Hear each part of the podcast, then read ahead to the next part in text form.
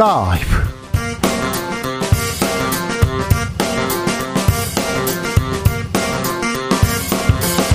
이천이십삼년 칠월 삼일 월요일입니다. 안녕하십니까, 주진우입니다.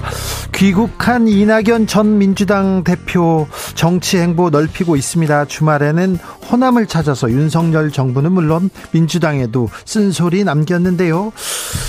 이재명 대표와는 안 만났네요. 언제쯤 만날 수 있을까요? 신경민 전 의원에게 들어보겠습니다.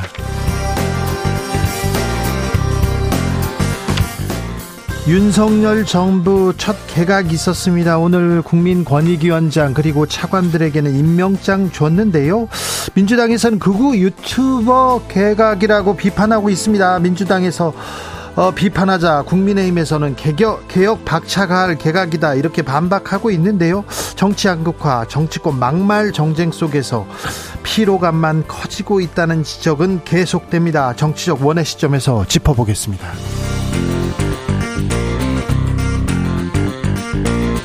이십오년 만에 국민연금 보험 요율이 대폭 손질될 것으로 보입니다. 물론 인상될 것 같습니다.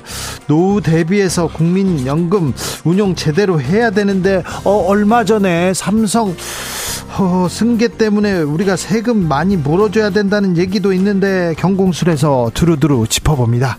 나비처럼 날아 벌처럼 쏜다. 여기는 주진우 라이브입니다.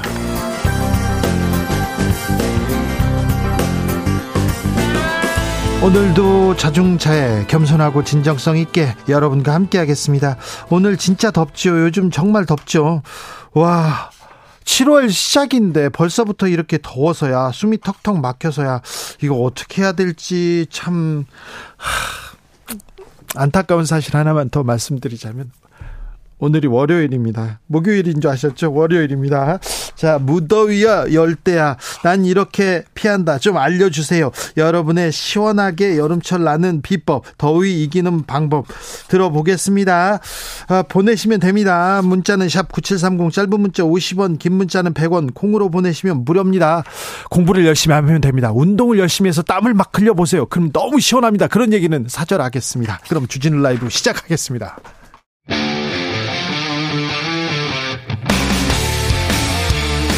탐사보도 외길 인생 이십년. 주 기자가 제일 싫어하는 것은?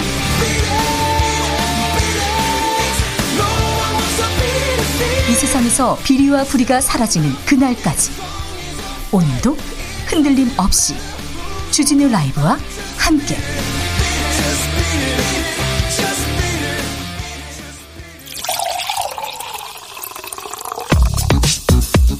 진짜 중요한 뉴스만 쭉 뽑아냈습니다. 주스 정상근 기자 어서 오세요. 안녕하십니까. 사팔공육님께서 정의의 편에서 약자의 편에서 진실말을 말하는 주진우 라이브와 함께하고 있습니다. 아, 네, 감사합니다. 네, 항상 여러분 곁에서 뉴스를 잘 전하겠습니다. 저희는 뭐 괜찮습니다. 항상 여러분의 사랑과 어? 좋은 뉴스 보내고 있어서 여러분의 사랑을 많이 받고 있어서 괜찮은데요.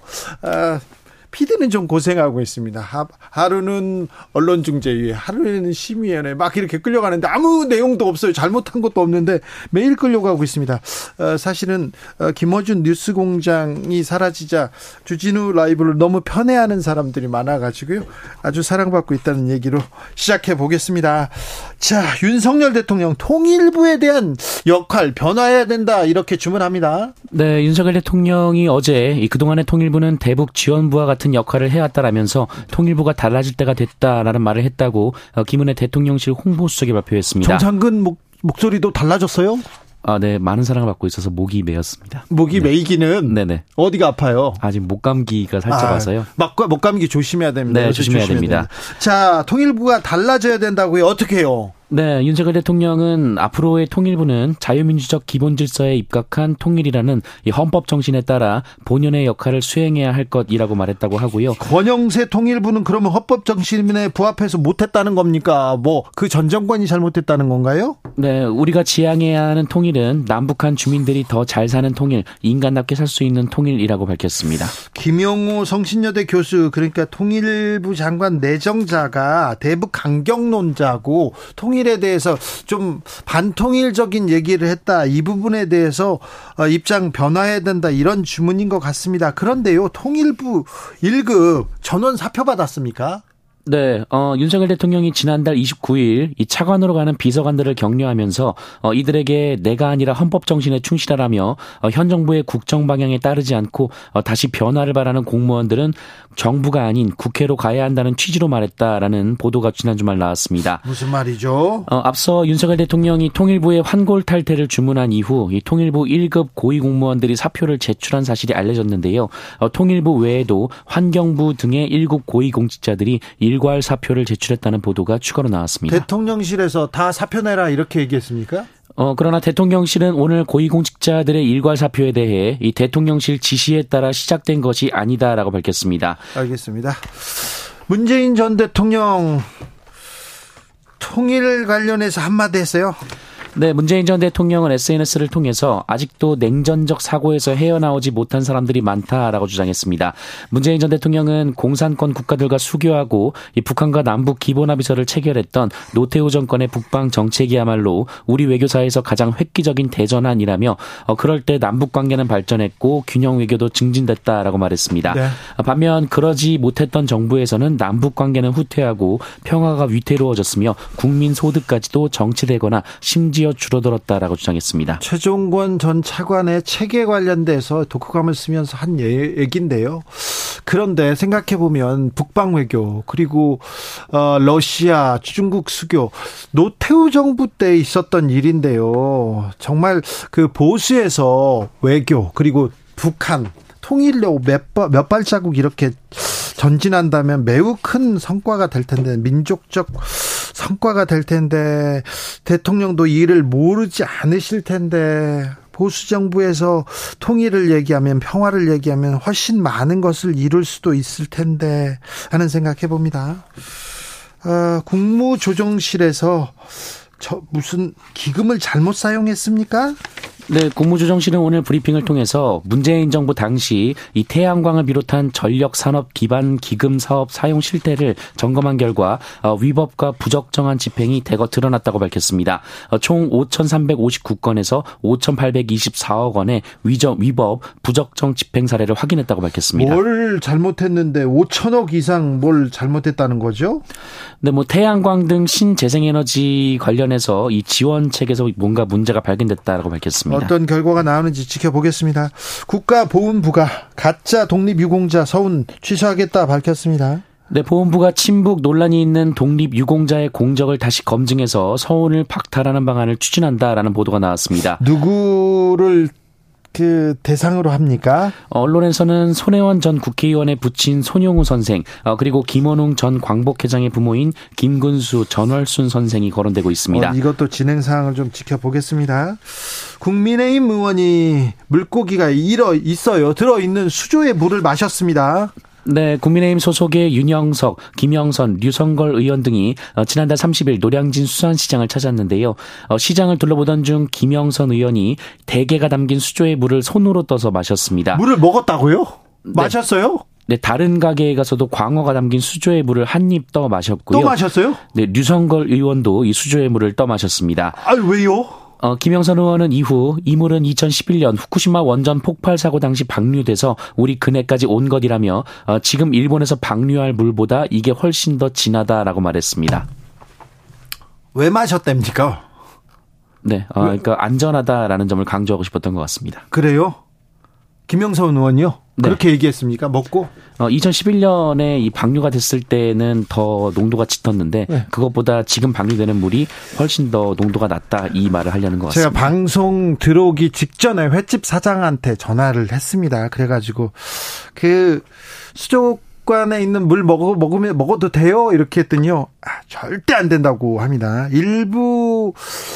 일부 횟집이에요. 다는 아니고 일부 횟집은 도시에 있는 횟집은 매일매일 바닷물을 갈아줄 수 없잖아요. 그래서 일부러 좀 맑은 맑게 보이기 위해서 약품 처리를 한답니다. 그리고 수족관에 항생제 처리도 많이 하고요. 그리고 어, 물고기들이요 이물질 뭐 그러니까 어, 물고기들도 대소변을 볼 거 아닙니까? 나름대로 볼 건데 그 이물질이 쌓이기 때문에 그거 먹으면 절대 안 됩니다. 아이들이 따라할까 봐 무섭다고 절대 마시면 안 돼요 얘기합니다.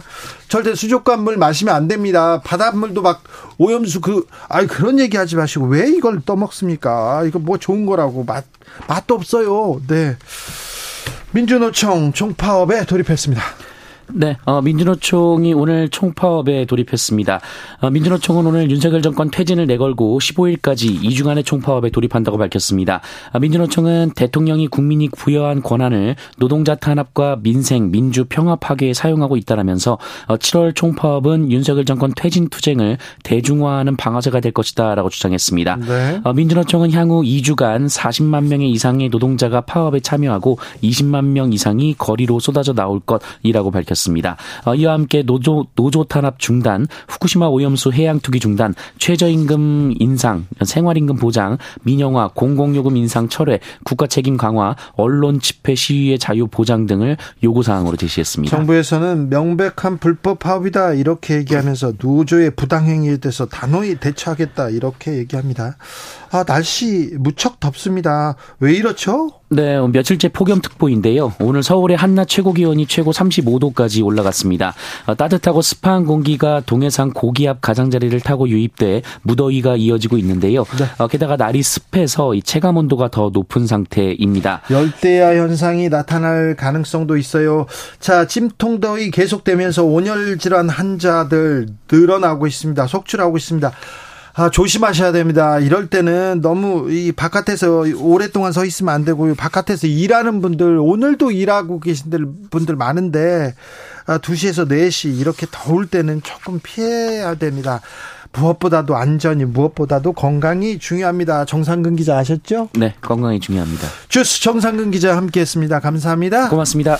아, 꾀꼬리 같은 목소리로 빨리 돌아와 주세요. 일구일팔님께서 정상근 기자 목소리가 돌아와도 꾀꼬리 같진 않습니다. 이런 무더위 어떻게 버티시는지 한번 물어볼까요?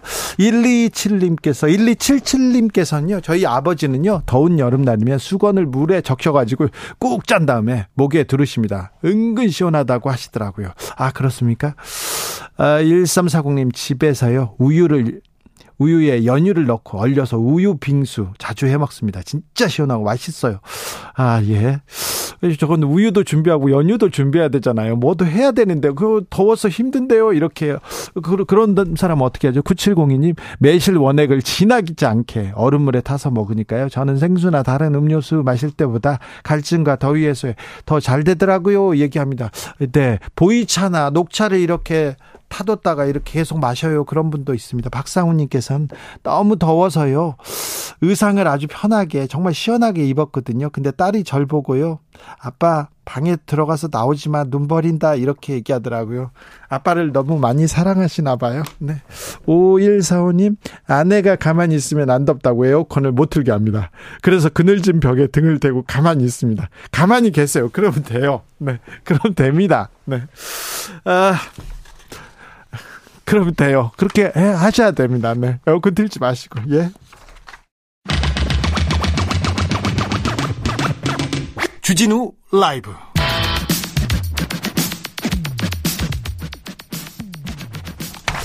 크게 중요한 뉴스는 아닙니다. 네. 하지만 케이비에스에서는 매우 중요한 뉴스입니다.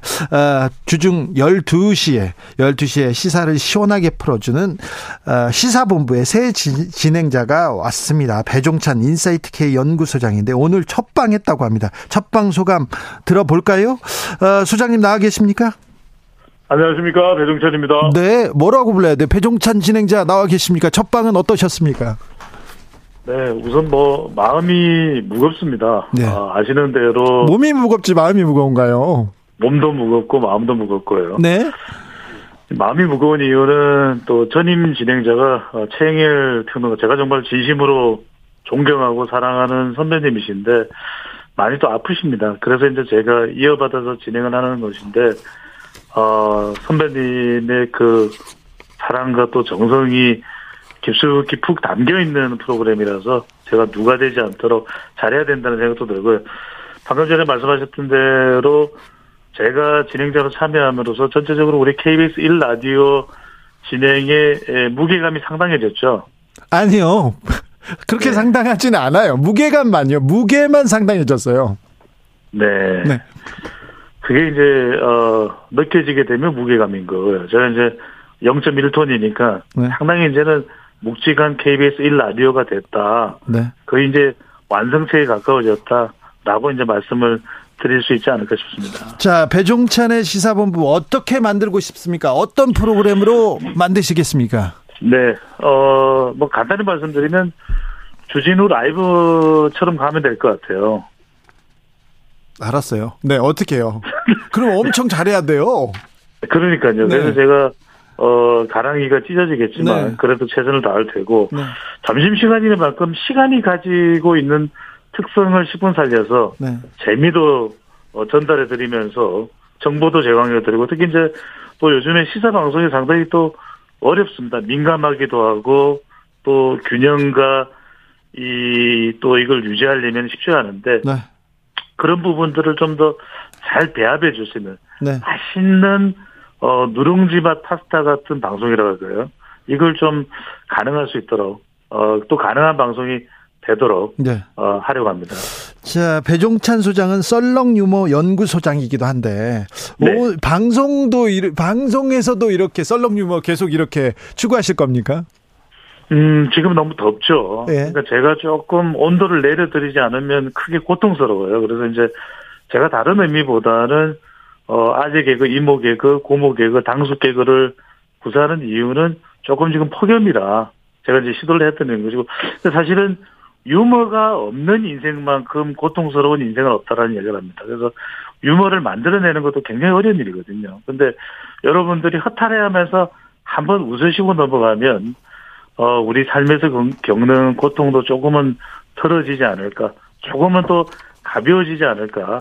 어, 주진우 라이브만큼은 아니겠지만 그런 좀 도움을 드리고 싶은 마음이 간절할 뿐입니다. 주진우 라이브 계속 얘기하시는데 케이비에스 라디오 역사상 최고 시청률을 정치율을 지금 달리고 있는 그런 인기와 그 그러니까 저 얘기는 네. 좀 하지 마세요. 그리고 다른 데서 얘기를 많이 하기 때문에 저는 아, 부담스럽습니다. 그 이야기를 해야 네. 어, 주진우 라이브의 청취자분들이 낮에 네. 배종찬의 시사본부로 지금 넘어오실 것 같거든요. 네. 알겠습니다. 네, 김, 김세주님께서 배추도사 응원합니다. 어, 지금 그 독특한 헤어스타일은 언제부터 이렇게 하고 계신 겁니까? 누가 시켰습니까? 아무도 시킨 건, 시킨 건 없고요. 네. 한 십, 어, 이, 삼 년 전에 이제 처음 티비에 출연할 때 네. 아무도 일반적인 헤어스타일은 기억을 못 하시더라고요. 네. 그냥 통통한 사람이 나왔네 정도만 기억하시길래 그래, 머리를 좀 세워보자. 그랬더니 반응이 좀 폭발적이고 초사이언 또는 뭐 폭발적이었다고요? 쿠키. 네네. 이거 주로 뭐 이렇게 어, 그 트롯 가수들이 주로 이렇게 좀 약간 추구하는 스타일인데 아닌가요? 그렇죠, 저. 제 인생이 트롯이니까요. 아 그렇습니까? 근데 이제 어, 헤어스타일 이렇게 하고 난 후부터는 네. 많은 분들이 또 알아봐 주시더라고요. 네. 그래서 그래 이대로 가자, 네. 가자 하면서 이제 하게 된 거죠. 아 그래요? 십 년이나. 예, 예. 아, 육칠오육 님께서, 육칠오육 님께서 오늘 첫방 잘 들었습니다. 역시 베테랑답게 진행 잘 하시던데요. 얘기. 어, 제 별명이 또 베테랑이거든요. 배시니까요. 아, 베테랑. 예. 그렇습니까? 네. 그렇게 말만 쓱쓱 나와요. 수도꼭지처럼. 한마디만 하면 그냥 나와요. 자. 자, 칠월이고요. 어, 칠월이고 방송 시작했습니다. 아, 이분 꼭 인터뷰하고 싶다, 부르고 싶은, 어, 오늘은 첫 방송에 누구 불렀습니까? 그리고 앞으로 부르고 싶은 분은 누굽니까? 인터뷰하고 싶은 분. 첫 방송에는 아직 뭐 누군가를 특별하게 부르진 않았는데 저는 네. 주진우를 불러야죠. 아, 저를요? 아니, 저를 네. 왜 이렇게 뭐, 뭐, 저하고 이렇게 같이 가려고 그래요? 요새 안 돼요. 위험합니다.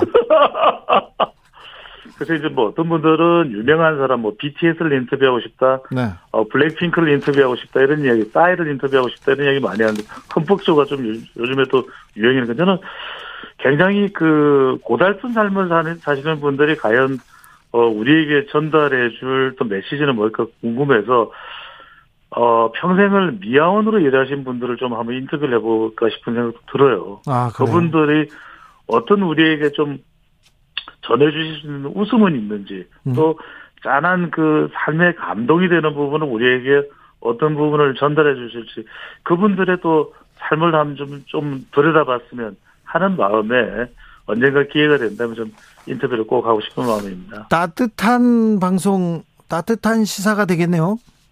그럼요. 요즘에 어 제가 그래서 가끔씩 이렇게 썰렁개그로 어 좀 온도를 낮추지 않으면 어 너무 더워 미칠 지경으로 정말 너무 따뜻한 그런 방송이 될 예정입니다. 아니, 너무 추워요. 근데 그 개그는 어떻게까지 해야 되는지 참. 일삼구삼 님 배종찬의 시사본부 오늘 잘 들었습니다. 너무 좋았어요. 오, 앞으로도 감사합니다. 계속 좋아지시기를 아, 네. 기대하면서 매일매일 듣겠습니다. 이렇게 얘기하는데요. 그러니까 이제 청취자분들이 거의 이 주진우 라이브와 배종찬의 시사본부가 동조화 현상이 일어나고 있군요. 그래요? 어디서 막 아무 말이나 하시면 안 돼요, 진행자가. 이 케이비에스는 매우 공정하고 이게 신뢰, 이게 네. 중요합니다. 응? 그럼요. 네. 제가 항상 강조하는 게 케이비에스 일 라디오는 역시 네. 신뢰와 믿음, 국민의 방송이죠. 네, 그럼요. 공삼오구 님, 소장님 웃음이 백만 불짜리입니다. 언제부터 그렇게 아유. 웃으셨어요? 어, 케이비에스 일 라디오를 들으면서부터 제가 이런 웃음을 웃게 된 것 같습니다. 아, 이건 또 무슨, 이게 좀, 앞뒤가 안 맞잖아요. 이게 논리적으로. 아니요. 라디오를 들으면 이렇게 웃는다. 이게 어떻게 이렇게 설명이 돼요? 그게 왜냐면 제가 어릴 때부터, 어, 케이비에스 영화음악, 또 라디오를 계속 들어왔거든요. 그러니까, 이 라디오를 들으면서, 라디오의 참 묘미가 그런 겁니다. 왜? 뭔가, 눈앞에 바로 볼 수 있는, 요즘은 유튜버가 있지만, 이 소리만 들으면서 진심이 전달되거든요. 마음이 전달되거든요. 그러면 막 저 혼자 까르르 웃기도 하고 네. 어떨 땐 눈물이 짠해서 혼자서 입을 덮고 케이비에스 일 라디오를 들으면서 울기도 했던 기억이 납니다.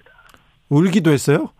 네네. 자, 배종찬 감동적인 수... 이야기를 네. 들을 때는 제 마음이 또 울리고 네. 감동을 하게 되고 또 눈물이 나기도 했던 거죠. 배종찬 소장님. 네. 라디오를 좋아하는 건 알겠는데 티비에스에서 네. 저한테 하신 말씀하고 비슷한 것 같아서 그 얘기는 안 하겠습니다. 못, 드셔, 못 들으셨죠? 네. 네. 소장님, 네. 자, 네. 그 정치권은 어떻게 흘러갑니까? 이번 주, 다음 주? 글쎄요, 이제 민감한 이슈들이 많이 있습니다. 가장 크게 불거질 수 있는 이슈는 네. 이번 주에 이제 그로시 아이에이이에이 국제원자력기구 사무총장이 어, 기시다 총리에게 이제 보고서를 제출하게 됩니다. 그러고 나서는 또 한국 방문도 예정되어 있기 때문에, 어, 이번 주 다음 주는 후쿠시마 관련된 이슈가 상당히 또, 어, 치열하게 정치권에서 공방이 될 것으로 보입니다. 그렇습니까? 어, 수, 네. 그, 횟집에 가가지고 수족관에 있는 물을 마셨다는 기사를 전했는데요. 네. 네. 그, 저는 뭐 평상시에도 수족관 물은 안 마시니까요. 네. 그러세요? 별로 네. 안 가리시는데 그물은 안 드시는군요. 어, 모든 물불은 안 가리지만 수족관 물은 저는 안 마십니다. 아, 예. 물불은 안 가리세요? 네. 아, 예. 그것까지 몰랐네요. 아무튼 기대하는 사람들이 많습니다. 배종찬의 시사본부 진행자 배종찬이었습니다. 감사합니다. 고맙습니다. 저도 잘 들을게요. 감사합니다. 교통정보센터 다녀오겠습니다. 김민혜 씨.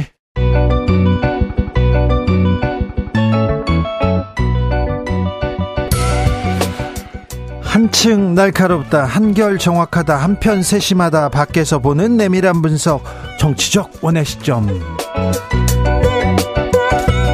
오늘의 정치권 상황 원에서 더 정확하게 분석해드립니다. 이현주 전 국민의힘 의원. 네, 안녕하세요. 부드러운 카리스마 이현주입니다. 노영희 변호사. 네, 노영희 변호사입니다. 네, 한 교수님께서 퇴근길 광역버스 아니에요. 기사님들께서 주진우 라이브 많이 듣고 계신 것 같아요. 자, 광역버스에서 듣고 계십니다. 이현주 의원님한테 이것부터 물어봐야 되겠어요. 어, 당파를 떠나서 초당적으로 대책위를 출범하자 하면서 후쿠시마 오염수에서 오염수 반대한다 이런 성명을 내셨어요. 이현주 의원 이름이 맨 앞에 있더라고요. 아, 네, 제가. 어, 우리 당의 그 국민의힘 바로세우기 대표였던 신인규 변호사, 어, 그리고 또 최대집 의사협회 회장님, 김종대 전 의원, 김종대 전 의원 또 어, 우리 하원기 부대변인 또 최, 어, 그런가요? 지금 다 얘기했죠. 네, 네, 그리고 다른 분들 한 백 명 정도 여러 정치권의 이제 당원들 이렇게 같이 섞어가지고 어, 이 결의문이랄까요? 어쨌든 선언문을 저희가 발표를 했는데 취지는 뭐 이런 거예요. 이게 막 정파적으로 서로 막 싸우는 그런, 거, 일이 그런 아니죠. 게 아니다. 네. 그래서 이거는 이념이나 진영의 문제가 아니라 아니 그러니까 팔십오 퍼센트 국민이 반대한다 이렇게 얘기가 나오는 거잖아요. 그래서 우리는 다수의 국민들의 입장에서 대변을 하고 또 그들의 걱정에 대해서 헤아려야 되는 것이지 어, 사실 이건 국민 건강권 그리고 주권 또 환경안보 이런 문제 아니겠어요. 그죠? 그래서 미래에 대한 걱정을 우리가 하는 입장에서 이 문제 어떻게 함께 힘을 합해서 극복해 나갈까 이렇게 얘기를 하자. 그리고 지금까지 일본이 이천십칠 년에 어, 아이에이이에이에서 방류하라고 권고가 나왔지 일본이 안 하고 참고 있었단 말이에요. 그런데 어떤 면에서 보면 지금 갑자기 이렇게 막 하는 것은 사실 어떤 면에서 우리가 너무 이렇게 바로 옆에 있는 우리나라의 입장이 굉장히 중요하다고 생각하거든요. 그렇죠. 그래서 우리나라가 이렇게 너무 쉽게 뭐라고 해야 되죠? 일본에서 볼 때 아, 지금 좀 방류해도 되겠거니 이렇게 보는 거 아니냐 그런 부분도 있고 제가 봤을 때 정치라는 것은 일본이 방류하면 우리가 어쩔 건데라고 얘기를 하지만 그럼에도 불구하고 저는 방류 안 하는 게 우리한테 좋은 거고 국민들이 원하는 거 아닙니까? 그렇 또 다른 대안도 있잖아요. 그죠? 돈이 좀 더 들 뿐이지. 그래서 네. 어, 이런 문제들은 저는 어, 정치라는 게 어려운 일이지만 강력하게 국민들의 힘을 모아서 함께 이 문제를 극복해 나갈 때 정치가 필요한 거 아니겠어요? 네. 그래서 그렇게 우리가 노력해야 된다. 어, 그리고 한국 정부도 거기에 맞춰서 팔십오 퍼센트의 국민들의 의사를 잘 대변해 달라. 이런 취지입니다. 네. 잘 들었습니다. 네, 그래서 뭐 여러 당의 국민의힘이라고 하면 여당이니까 마치 전부 다 반대한다, 아니 전부 다 찬성한다 이렇게 잘못 비칠 수가 있는데 실제로 팔십오 퍼센트가 반대한다라는 것은 어 거기 당연히 국민의힘 지지층도 섞여 있는 거죠. 그런데요, 오염수 마시겠다 왜 마시겠다고 하는지 좀 이해가 안 되는데 왜 수족관물은 왜 마셨대요? 제가 봤을 때 좀 비위가 좋으신 것 같아요. 그게 바닷물을 음. 뭐 정화해서 물고기들을 넣어놓은 그런 물이라고 하더라고요. 근데 사실 그게 그냥 퍼포먼스지 그 이상 그 이해도 아니지 않습니까? 현실적으로 그 물이 이번에 핵폐수, 뭐 핵오염수 혹은 내지는 알프스를 거쳐서 없죠. 정화된 그 물하고 상관이 없는 거잖아요. 네. 그러니까 지금 이거는 그냥 보여주기식의 쇼일 수밖에 없는 상황이 됐어요. 이게 좀 웃긴다는 거죠. 그래서 수산 아니 그 수조의 물은요, 그 먹는 물이 아닙니다. 네, 굉장히 위생적으로 문제가 있는데 이거 따라 하시면 안 되고요. 어, 저는 이런 행동, 이거 굉장히 어, 저 반응이 안 좋아요. 그죠? 네, 뭐, 뭐 좋을, 아주 먹방을 막 계속하더니 먹방하는 것도 국민들의 걱정을 조롱하는 것으로 비칠 수 있어서 굉장히 걱정스러웠는데 급기야 이제 수조물까지 먹는 이런 행태를 보이면서 실은 말입니다. 이 문제에 대해서 상당히 중립적인 사람들까지도 네. 이 장면을 보고 경악을 금치를 못했어요. 도대체 뭐 때문에 이렇게까지 하는 거냐? 누구한테 잘 보이고 싶은 거냐? 아니 그러면서 더 황당했. 게 그 노량진 수산시장에 가서 이건 먹어도 안전하다는 걸 우리한테 말하려고 사실 먹었겠죠. 예컨대. 근데 그걸 먹으면서 뭐라고 했냐면 이게 훨씬 더 진하다. 후쿠시마 뭐 방류된 그물보다 훨씬 진할 것이다. 이런 얘기를 하면서 사실은 그 수산시장에 계시는 상인들을 조롱한 거 아니겠습니까? 만약에 그 말이 맞다 그러면 우리는 그 수족관에 있는 그 생선들을 회로 이렇게 잡아서 먹고 우리들은 일반적으로 그랬다는 거잖아요. 그분들은 직접 물을 마셨지만. 네. 그러니까 그거 자체가 일단 국민을 조롱하는 모양새가 되는 거고 아무런 대책이 없는 거예요. 네. 아, 그 왜 그 이걸 마셨을까 그런 생각은 합니다. 음, 오늘 에, 임명장을 받았습니다. 차관들이 받았고요. 국민권익위원장이 받았습니다. 그런데 통일부에 대해서 또 다른 얘기도 나오는데요. 자, 어, 이거 어찌 봐야 됩니까? 저는 근데 이번 정부는 그냥 북한을 오로지 주적으로만 생각을 하고 사실은 이제 건설적이거나 혹은 전 세계적인 흐름이나 이런 것들에 대해서는 전혀 신경을 안 쓰는 것 같고요. 그러다 보니까 어, 북한의 입장에서도 사실은 우리하고 뭔가 대화를 할 생각 자체를 지금 못하고 있는 것으로 보이거든요. 네. 그런데 김영호 통일부 장관 후보자에 대한 논란이 그렇게 많음에도 불구하고 여기에 대해서 한마디도 하지 않고 그냥 그대로 강행을 하고 있잖아요. 네. 그러니까 이런 것들을 보더라도 현실적으로 대통령이 생각하는 국정 철학이나 방향이 무엇인지, 또 내지는 지금 얘기되고 있는 게 통일부에서 일종의 그 노, 공무원 노조 성명서가 나온 이후부터 대통령이 매우 기분 나빠했었다는 얘기가 나오거든요. 아, 그래요? 예. 네, 그러니까 지난번에 이제 그 뭐 월북했다라고 하는 그분과 관련된, 내지는 뭐 북한 주민과 관련된 여러 가지 이제 이슈가 많았었지 않습니까? 네. 그때 당시에 정책 기조하고 안 맞는 그런 성명이 이 노조로부터 나왔다는 거예요. 그러면서 아, 이렇게 하면 안 되겠다라고 하는 흐름이 있었었고, 그래서 통일부 전체적으로 다 물갈이를 해야 된다라고 하는 게, 그래서 일급 이상 다 거죠. 사표 내라, 이게 네. 이런 내용이었나 봅니다.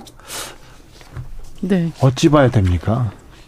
저는 지금 사실은요, 우리가 헌법 정신에 대해서 대통령님 말씀을 많이 하시잖아요. 네. 그래서 헌법 정신에 대해서 말씀을 드리자면, 대통령제는 내각제하고 다릅니다. 그래서 대통령과 이 국무위원인 장관들과의 관계가, 물론 장관들이 행정부 수반인 대통령의 지위를 받기는 하지만 어느 정도 국회의 청문회를 거치는 나름의 어떤 독자 영역이 있는 어 그거라고 봐야 돼요. 그래서 네. 그 역할이라고 봐야 되고요.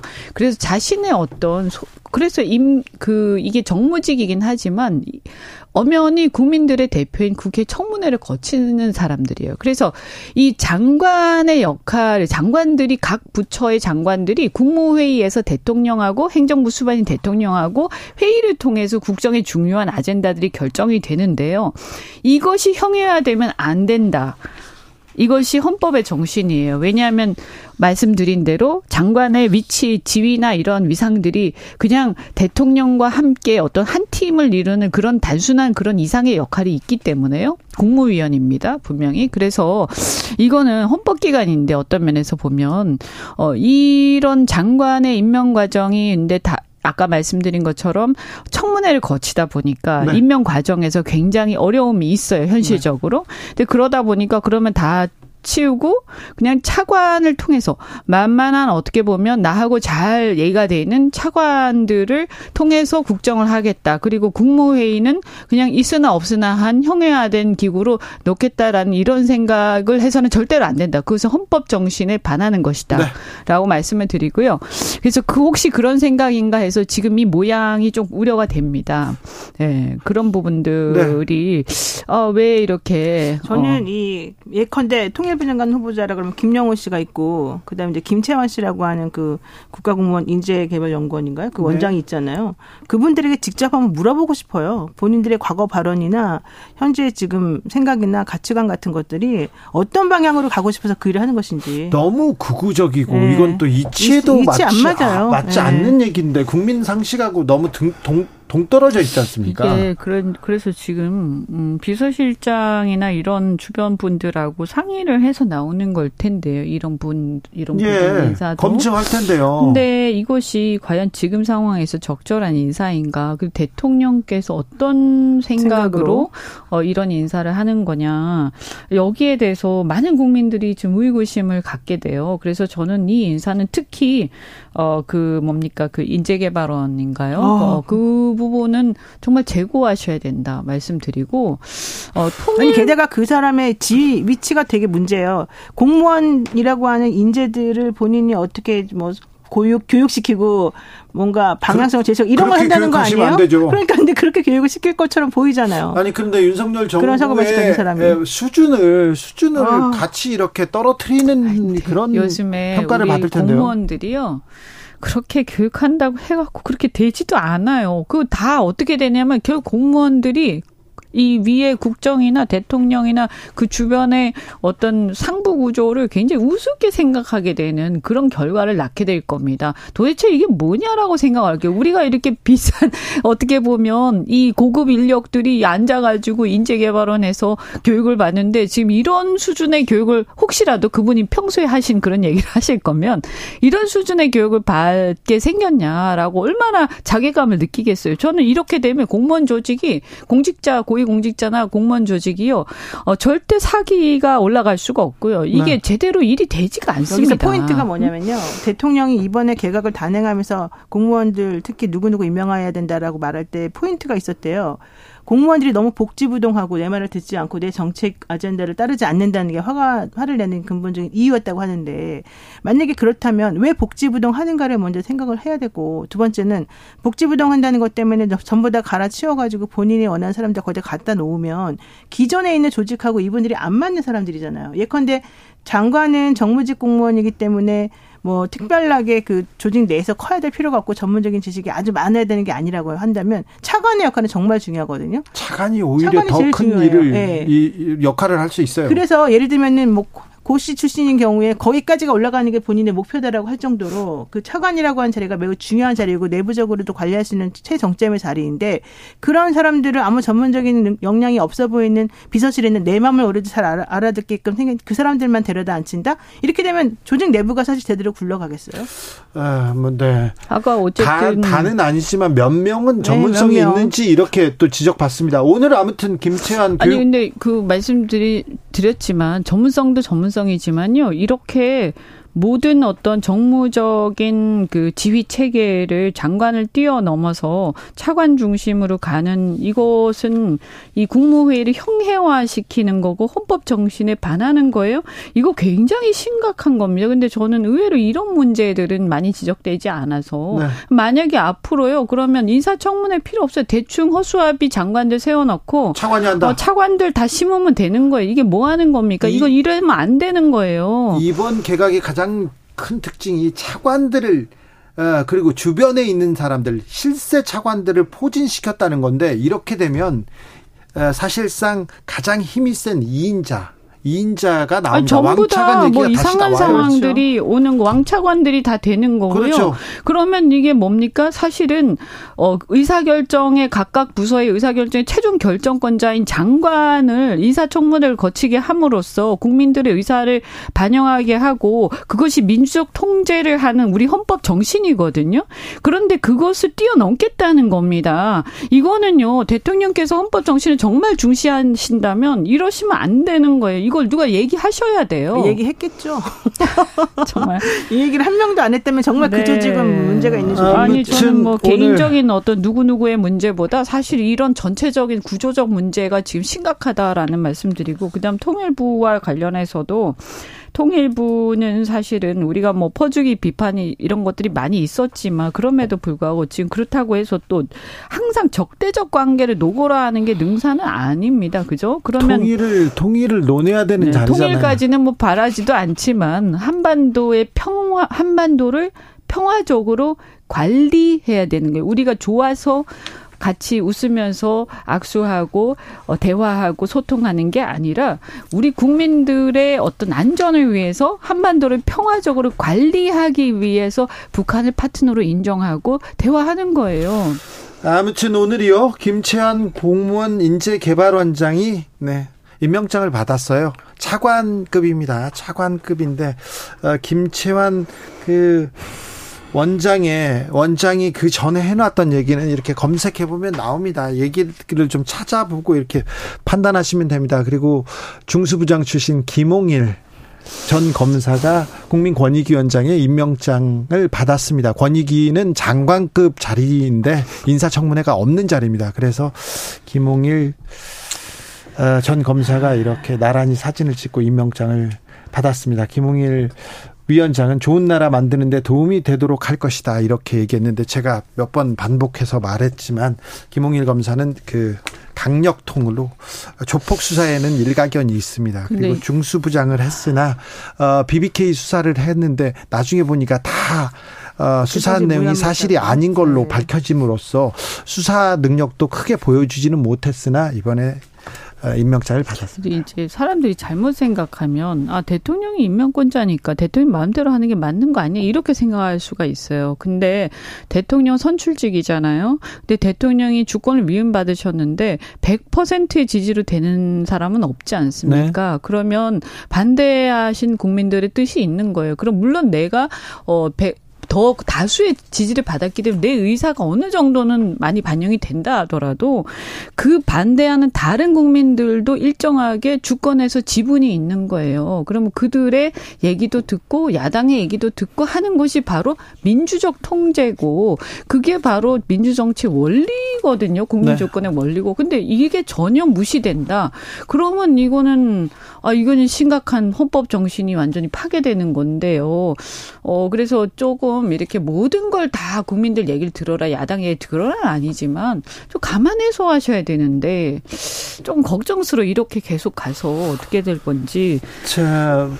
전 정권에서요. 민주당에 있을 때도 국민의힘에 있을 때도 문재인 전 대통령을 가장 아프게 비판했던 사람 중에 한 명이 이현주 의원이죠. 그건 맞죠. 똑같은 얘기를 네. 그때도 했어요. 똑같은 그때도. 얘기를 했어요. 네, 그때도. 똑, 아니 이름만 다 바꾸면 똑같아요. 네. 근데 지금 더 심해지고 있으니까 정말 네. 이거는 제가 할 얘기가 없어요. 그런데 문재인이는 거, 간첩이다. 아니 간첩은 아닌지 몰라도 공산주의 신봉자다. 이 얘기에 대해서는 어떻게 생각하세요? 어, 그러면 간첩 정권에 이제 검찰총장을 너무 열심히 하신 셈이 되는 건데, 아. 뭐. 그런데 이렇게. 근데 그 얘기를 네. 지금 하는 것이 어떤 의미가 있죠? 어, 뭘 하려고 그 얘기를 꺼내는 거죠? 그러니까 예를 들어서 네? 뭐 어떤 구체적으로 어떤 이 모든 정치인들이나 권력자는 말을 한마디 한마디 할 때마다 정치적 효과를 발휘하는 거거든요. 그럼 그 얘기를 함으로써 우리 국민을 분열시키고 그렇다고 해서 뭘 가지고 지금 뭐 수사를 하거나 국가보안법 위반을 수사를 한다든가 그걸 가지고 기소한다든가 그런 게 아니지 않습니까? 그냥 말만 계속하는 거예요. 그럼 이거는 국민만 분열되고 논란만 일으키는데 한 가지 효과는 있어요. 국내 정치적으로 지지층을 결집시키는 효과 정도 있는 건데 과연 이것이 크게 봤을 때 국가 운영에 도움이 될 것인가 좀 지, 어, 신중하시기를 바란다 말씀드리겠습니다. 네. 국가 운영에 도움이라기보단 내년 총선을 겨냥해서 본인들의 그것도 도움이 되는지 잘 모르겠어요. 생각이겠죠. 네. 네. 오염수 관련해서 이현주 의원님께서 국민 팔십오 퍼센트가 반대한다. 국민 팔십오 퍼센트를 위한 목소리도 내야 된다. 이런 얘기 하셨는데요. 여론조사기관 리서치뷰가 환경운동연합 의뢰로 지난 오월 십구일부터 이십이일까지 오염수 방류 찬반을 물었습니다. 팔십오 점 사 퍼센트가 반대한다고 답했습니다. 찬성한다는 십 점 팔 퍼센트에 그쳤습니다. 자세한 내용은 중앙선거여론조사심의위원회 홈페이지를 참조하시면 됩니다.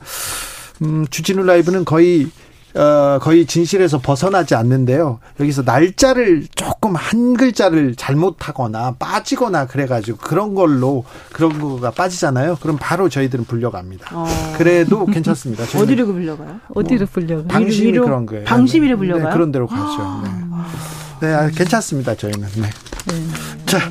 어 저기 그 얘기 또 조금 한번 해볼까요? 민주당 얘기로 해봐야 되는데 민주당은 이낙연 대표가 온 다음에 이낙연의 행보 그 다음에 어 송영길 수사는 어떻게 돼가고 있지? 송영길 전 대표 턱밑까지 온 수사 요 얘기가 제일 많습니까? 요즘은 추미애 전 장관 얘기도 좀 있습니다. 네, 지금 추 장관 얘기가 사실은 여러 개 갈래로 지금 나오고 있는데 제가 박지원 원장하고 인터뷰를 했는데 오늘 아침에. 그 추 장관이 그만두게 된 타임과 그 당시 상황에 대해서 조금 설명을 해 주시더라고요. 왜 지금 그 얘기가 나오는 거죠? 그러니까요. 그게 다 이제 다 정치하시는 분들이라 다 계산들이 다 있으시겠지만 그러다 보니까 앞으로 사실은 해야 될 얘기들이 많이 나올 거다라고 하는 예측이 있어요. 이제 시작이다. 네. 고민정 의원 같은 경우에도 거기에 대해서 또 사실은 반대되는 의견을 얘기를 좀 했거든요. 다른 인터뷰에서. 그래서 추 장관, 추미애 장관이 얘기한 것하고 조금 결이 다른 얘기들이 보세요. 정철승 변호사가 갑자기 내가 추 장관한테 저번에 들은 얘기입니다라고 하면서 페이스북에 올린 글이 하나가 있었었고요. 그다음에 고민정 의원이 좀 조심해서 말해야 된다면서 아니다 뭐 이런 얘기 하나가 한 게 있고요. 박지원 원장도 내가 구체적으로 말하지는 못하지만 그 당시에 그런 상황은 또 아니었던 것 같다. 뭐 이런 취지의 얘기들이 나왔거든요. 그러니까 현실적으로 이런 것들이 계속 나오는 것 자체가 민주당 지금 사실은 사람들이 제일 염증 내고 있는 게 바로 분열 내지는 서로 간의 내부 갈등 이런 거잖아요. 그렇죠. 안 그래도 이낙연 대표가 오면서 어, 민주당 지지자들 오 하는 그런, 그런 분위기에서 분위기인데요. 예, 예. 그래서 지금 양쪽에서도 또 싸움을 시작하려고 지금 시동을 거는구나 이런 생각이 들 수밖에 없는 거예요. 그럼 저 저 추 전 대표하고 또 그럼 문재인 전 대통령 주변하고요. 아 이거 어찌 어찌 봐야 됩니까? 근데 문재인 대통령은 아마 어, 아무 아무 말도 안 하겠죠. 안 할 거예요. 예. 네, 근데 추 장관님은 내가 봤을 때 내년 총선을 일단 겨냥하고 지금 이 타이밍을 좀 보시는 것 같아요. 그래서 오, 네. 말을 앞으로 아마 점점 더 세게 할 것 같아요. 더 세게요? 네, 본인이 알고 있다고 생각하는 걸 아이고. 그동안 억울했다는 것을 이제 아마 구체적으로 다 얘기를 하겠죠. 근데 그렇게 되면 자, 다른 쪽에서도 가만히 있지는 않거든요. 이렇게 되면 너무 정신이 없어질 가능성도 좀 있어요. 음. 이걸 어떻게 봐야 됩니까? 그러면 장관 내부적으로. 임명과 그러면 장관 해임과 해임이나 사표 이런 나도 서운하다 나는 더 서운하다 이런 얘기도 또 나와야 돼. 뭐 어쨌든 이게. 그 말씀을 보면 어쨌든 윤석열 검찰총장 편을 들어줬다 최종적으로 뭐 이런 결론이잖아요. 이런 부분 때문에 민감한 거예요. 그렇죠. 네. 음. 그래서 사실은 어 근데 사실은 뭐 제가 볼 때는 어 그 당시에 특검 그러니까 특 특검, 그러니까 그 전 정권의 어떤 국정농단 특검에서 그 특검 자체가 굉장히 그 광범위하고 사실은 엄청난 어떤 어 칼이 이제 휘둘려진 상황이었는데 그 특검에서 활약을 했던 사람들이 그 다음 정권에서 어떤 검찰총장을 한다든가 이런 거 자체가 저는 굉장히 어 적절하지 않았다라고 생각을 했기 때문에요. 네. 네. 그래서 사실 어떻게 보면 그러한 비판하셨죠. 그러한 여파들이 여기까지 지금 지 지금까지도 오고 있는 거 아닙니까? 왜냐하면 이 상황이 저는 굉장히 어떻게 보면 약간 정치 코미디 비슷한 상황이다 이거. 어? 그리고 더더군다나 이렇게 되면 모든 어떤 정치적 감정과 이런 것들이 사법 수사나 사법 결과고 뒤섞이면서요. 굉장히 막 진득해지거든요. 네. 그러니까 이게 자꾸 정치적 보복으로 계속 악순환이 이루어지는 건데 저는 그래서 사실은 윤석열 대통령 대선 때도 어, 뭐 다른 이유도 있었지만 경선 때 제가 어, 이 우려를 많이 했어요. 왜냐하면 아, 이 과거에 이렇게 국정농단 수사를 앞장서서 하셨고 또 그럼에도 불구하고 저는 찬성하지 않았지만 어쨌든 그 검찰총장까지 해서 또 총장하면서도 여러 가지 문제들이 있었고 그런 이후에 다시 또 대선까지 해서 다시 국정농단의 대상이었 그 주체였던 보수 정당의 대선 후보가 된다. 이게 도대체 이게 나중에 이 과정에서 지금도 박영수 특검에 대한 얘기가 많지 않습니까? 네. 여기서 도덕성이나 어떤 정통성이 무너졌을 때 우리 정치권이 이거 어떻게 감당할 것이냐. 적절치 않다라고 저는 생각을 하죠. 그런 것들이 지금 막 뒤섞여 있는 상황이에요. 그래서 어, 추미애 장관의 말씀은 뭐 본인의 개인에 서운하다라는 얘기도 있지만 어, 이런 구조적 문제가 다시 불거지는 거 아닌가 어, 그런 생각이 좀 들어요. 그래서 뭐 말 나온 김에 박영수 특검 기각됐잖아요. 그죠? 네, 구속영장 기각됐습니다. 아, 저는 이것도 정말 이분의 행보도 정말 가관이라는 생각이 들고 이십 아, 그 지금 참, 지금 오십억 클럽 얘기가 나왔는데 이십 근 이 년 다 됐어요. 이십 개월 넘어서 있어요. 영장을 쳤어요. 그러니까 어떻게 보면요. 물론 아직 결론이 안 났지만 그분이 더 자신이 더 심한 범죄 혐의를 받는 분이 어, 대통령들을 기소하고 국정농단이라고 많은 사람들을 처벌했다라는 상황이 되는 거기 때문에요. 저는 이러한 우스운 상황에서 우리 국민들이 과연 사법이나 정치나 이런 것들 어떻게 볼 것이냐. 이게 우리가 신뢰가 무너지는 사회적으로 신뢰가 무너지고 권위가 무너지는 결정적인 어떤 구조다 이것이 좀 유감스럽다라는 생각이 듭니다. 아, 민주당도 앞으로 좀 앞이 좀 답답합니다. 답답해요. 송영길 전 대표의 보좌관입니까? 돈봉투 의혹의 핵심 인물로 지목된 보좌관이었던 박모 씨는 구속영장 실질심사 오늘 오전에 열렸습니다. 오늘 오늘 중으로 구속 여부가 이렇게 판가름 날 텐데 돈봉투 사건은 계속해서 굴러갑니다. 음, 이 문제는 또 민주당한테 어떤 영향을 미칠지 또 다른 의원도 어. 또 뭐 소환 소식이 있다는데 이 부분은 어떻게 될 저는 건지 저는 이 문제는 그렇게까지 심각하 물론 심각, 상황 자체는 심각한데 그게 민주당에 아주 그냥 지대한 큰 영향을 미쳐가지고 문제다 이렇게 보기보다는 민주당은 어느 정도 이 부분에 대해서 정리를 했어요. 잘못이 있으면은 처벌받는 게 맞다 이런 식으로. 여기서 송영길 대표는 본인은 전혀 그런 게 없다라고 얘기하기 때문에 네? 그 말이 맞다 그러면 또 아무런 문제가 없어질 거거든요. 대신에 수사가 음. 너무 정치적이었다는 얘기 나오겠죠. 그러니까 이거는 뭐 정치적으로 누구에게 이득이 되고 이득이 되지 않고 이렇게 따질 필요가 전혀 없이 잘못했으면 잘못한 대로, 잘했으면 음. 잘한 대로 이게 확실히 밝혀지기만 하면 되는 문제라고 봐요. 아무튼 음. 민주당은 이 의혹에서 좀 벗어나려면 시간은 걸릴 것 걸리겠죠. 같습니다. 네. 네. 그 시간에 검찰이 정리하겠죠. 코인도 마찬가지고요. 동, 제가 코인은 잘 모르겠는데 돈봉투 수사 같은 거는 빨리 끝낼 수 있을 것 같은데. 왜 이렇게 시간이 오래 걸리는 거죠? 이건 사실은 거죠? 약간 선거법 수사하고 좀 비슷한 거잖아요. 그러니까 네. 이거는 빨리빨리 끝내는 게 좋지 않겠나. 더 이상 뭐 이거 가지고 자꾸 뉴스 별로 보고 싶지 않은 게 국민적 생각인 그렇죠. 것 같아요. 그런데 네. 보고 싶지 않은데 빨리빨리 끝나지는 않을 것 같아요. 다른 사건도. 네, 빨리 끝내주세요. 검찰에서도 정치가 평온을 찾고 다시 정치가 복원되는 게 나라를 위해서 좋고, 그러니까 검찰도 그런 방향으로 빨리빨리 끝내주셔야죠. 복원되지 않길 바라는 건 아닐까요? 계속해서 이렇게 좀 혼란스럽고 좀 시끄럽고 싸우고. 누가, 누가 지키길 바랍니까? 어, 모르겠어요. 누가 바라는지 모르겠는데 그렇게, 그렇게 흘러갑니다. 시끄럽고 싸우고 그다음에 나쁜 놈들이 많이 나타나고 이럴수록 나중에 맨 마지막에 칼을 휘두르는 아, 정의의 사도가 그래서. 국민적 이현주, 지지를 받는 거니까요. 노영희 두 분 감사합니다.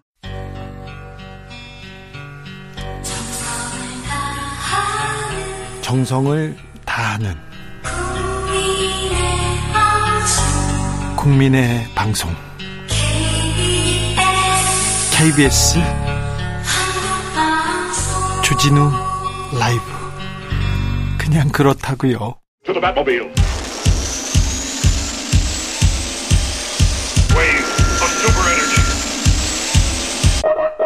주 기자의 일 분. 문재인은 간첩, 문재인은 간첩은 아니었을지 몰라도 공산주의자를 굉장히 신봉하시는 분. 진실은 중요하지 않습니다. 책임 있는 자리에 있는 분들이 경쟁하듯 거친 말을 쏟아냅니다. 전쟁에 나선 병사처럼 저격합니다. 다쳐도 죽어도 상관 안 하는 것처럼 보입니다. 대통령이 나서서 전임 정부와 더불어민주당을 겨냥해서 반국가 세력이라고 합니다. 문재인 정부 청와대 국민소통수석을 지낸 윤영찬 국민의 민주당 의원. 문재인 대통령은 문재인 정부에서 사실상 윤석열 대통령은 문재인 정부에서 사실상 쿠데타를 통해서 검찰개혁을 반대했고 그래서 대통령이 됐다. 쿠데타로 대통령이 됐다.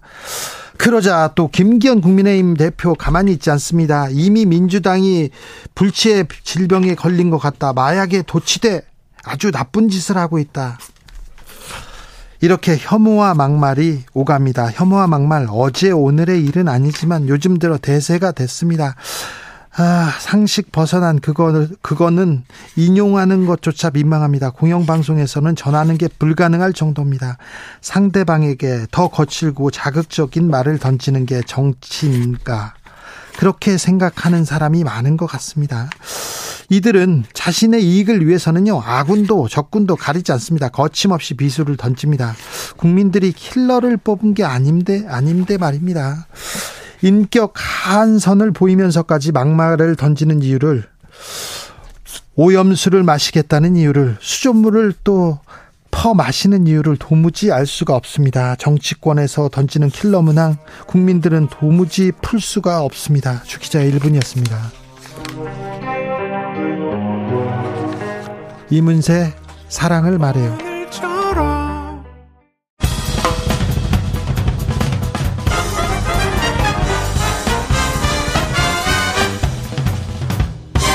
훅 인터뷰. 모두를 위한, 모두를 향한, 모두의 궁금증 훅 인터뷰. 이낙연 전 민주당 대표가 귀국했습니다. 어, 그런데 음, 디제이 묘소에도 가고 호남에 방문했는데요. 어, 이재명 대표는 아직 안 만났습니다. 어, 호남을 찾아서는 어떤 얘기를 했는지, 어, 이낙연 전 대표의 행보 그리고 민주당은 어떻게 가는 건지 두루 물어보겠습니다. 신경민 전 민주당 의원 오셨습니다. 어서 오세요. 네, 안녕하세요. 네, 잘 계시죠? 어, 뭐 그럭저럭 잘 지내고 있습니다. 네, 이낙연 전 대표와 공항에서 이렇게 보이시더라고요. 아, 예, 나가야죠. 네, 네. 그 그래서 어떤 얘기하셨어요? 만 오랫동안 오랜만에 만나셨어요. 어, 뭐 그날이야 뭐 아, 그 생각지도 않은 인파들이 몰려들어가지고요. 네. 한 천 명 정도는 뭐 예상을 했는데요. 네. 사실 그보다 한 두 배 정도? 네. 어, 어떤 분은 뭐 세 배라고 그러는데 네. 냉정하게 얘기해서 한 두 배 정도가 모였는데 이건. 예상을 뒤집어 엎었다고 볼 수 있고요. 예. 이런 상황을 만들어낸 건 이낙연 대표가 뭐 엄청나게 훌륭한 짓을 해서 그런 건 아니고, 네, 뭐 윤 대통령하고 이재명 대표가 어, 만들어준 덕택이죠. 어, 그러니까 그러니까 지금 사람들이 아, 이거 지도자가 필요한데 지도자다운 사람은 하나도 안 보이는구나. 네. 이낙연 대표 같은 사람을 우리가 버렸는데 이거 좀 뭐 실수한 거 아닌가? 뭐 이런 느낌을 좀 받았어요, 그날. 아, 그래요? 네. 이박 삼일간 호남 행보가 있었습니다. 호남 민심은 어떻습니다? 호남 민심이라고 다를 게 없고요. 그날 인천공항에 오신 분들의 사실은 상당한 숫자가 전라남도, 네. 경상남도에서 네. 새벽 네 시부터 출발하신 분들입니다. 아, 그래요? 네. 그래서 남도 민심이 사실은 그날 인천공항에서 확 푹 터져 나왔다고 볼 수 있죠. 네. 아, 자, 이낙연 대표 이런 말씀을 하셨어요. 아, 민주당의 혁신은 당의 눈높이가 아니라 국민의 눈높이에 맞아야 한다. 뭐 이거 상식적인 얘기네요. 네. 혁신의 핵심은 도덕성 회복과 당내 민주주의 활성화에 있다. 도덕성 회복, 당내 민주주의 활성화, 이 얘기가 나오자 한겨레에서는 이재명 대표를 작심 비판했다 이렇게 썼더라고요. 뭐 이 얘기는 뭐 이낙연 대표가 처음 얘기한 거 아니고요. 그냥 상식선인데요. 뭐 다른 사람도 모두 하던 얘기인데요. 이제 이낙연 대표가 했다는 것이 뉴스죠. 네. 어, 이낙연 대표가 원래 이 엄중한 분위기가 있잖아요. 네, 그래서 네. 하고 싶은 얘기도 이제 뭐 말로 뱉어내지를 않는 그런 성품인데 네. 지금은 그런 건 아닌 것 같아요. 아, 이제는 좀 할 얘기를 하고 국민들의 네. 하고 싶은 얘기를 나라도 해야 되겠다라는 네. 그런 생각을 깊이 아마 미국에 체류할 때부터 생각을 했고 이것을 공항에서 얘기했고 다시 광주 가서 얘기했고 디제이 묘소 그전에 디제이 묘소를 가서도 그 비스, 이런 비슷한 얘기를 한 거 아니겠어요? 네. 근데 점점점 조금씩 구체화되는 거지 실제로 이낙연 대표가 오랫동안 생각해 왔던 얘기를 지금 아, 그 이벤트가 있을 때마다 하나씩 얘기를 하는 거고 이 얘기가 예. 무슨 뭐 하늘 아래 이낙연 대표만 할 수 있는 그런 얘기가 아니지 않습니까? 그렇죠. 네. 이낙연 전 대표가 미국 다녀오시고 그 전까지 이낙연 대표가 좀 달라졌습니까? 어, 제가 이제 전화로만 통화를 하다가 네. 장인상 때 만났는데요. 네. 그런 비슷한 얘기를 많이 했어요. 네. 어, 여러 사람이 이제 얘기를 했고 저도 얘기를 했고 이낙연 대표도 그런 비슷한 소회를 얘기하는데요. 이제 국민들이 기댈 수 있는 어덕이 없지 않느냐. 네. 아, 그렇다고 해서 민주당이 잘하고, 잘하고 있는 건 아니지 않느냐. 네. 그러면 아, 내가 지금 귀국할 때가 다 다가오는데 어떻게 해야 될 것인가에 대해서 여러분들이 말씀을 하시는데 그중에서 어, 들을 만한 얘기는 다 들은 것 같다. 근데 뭐 거기에는 신당 만들어라부터 시작을 해서 뭐 별 얘기를 다 하죠. 또 뭐 이재명하고 손을 잡고 나가라부터 해서 스펙트럼이 넓은데 결국 어, 평균적으로 제일 많은 얘기는 지도자를 갈망을 한다. 네. 우리 국민들이 여든 야든 다 좋으니까 지도자다운 사람이 좀 있었으면 좋겠다라는 갈망에 대해서 당신이 좀 응답을 할 때가 됐다. 네. 이 얘기를 제일 많이 들었다는 겁니다. 네. 그러면 지도자로서 응답을 하겠다. 나는 준비가 됐다. 이렇게 봐도 됩니까? 어, 그러니까 말을 하겠다는 거죠. 하겠다는. 말도 하고 필요하면 네. 행동도 하고 네. 어, 지금 그러겠다는 결심을 한 거죠. 네. 그래서 의원님이 보시기에는 이낙연 대표가 좀 변한 것 같으냐고요. 좀 달라졌습니까? 예전과는 네. 저는 좀 달라졌다고 봅니다. 네. 그런데요. 음, 근데 이낙연 전 대표 이재명 대표하고 안 만납니까? 아, 만나야죠. 그런데, 그런데 왜 안 만나요? 아니 그런데. 아, 찬물도 위아래가 있고, 네. 그거 다 있는 거 아니에요. 예. 미래 순서가 있어서 바늘 바늘 허리에다가 꿰서 쓸 수는 없잖아요. 네. 바늘도 바늘 구멍에 탁 들어가야 되는 거 아니에요. 네. 순서에 입각해서 해야 되는 거죠. 그러면 이 대표가 이렇게 전화를 해서 모셔서 이렇게 만나야 된다. 그렇게 자연스럽게 만나면 좋은데 네. 이 대표가 그런 사람이 아니잖아요. 그러니까 아니, 계속 지금 측근들을 통해서 자꾸 만나야 된다, 만나야 된다 그러는데. 네. 지금 디제이 묘소 가고 아마 이번 주에 이제 틀림없이 노무현 대통령 묘소하고 예.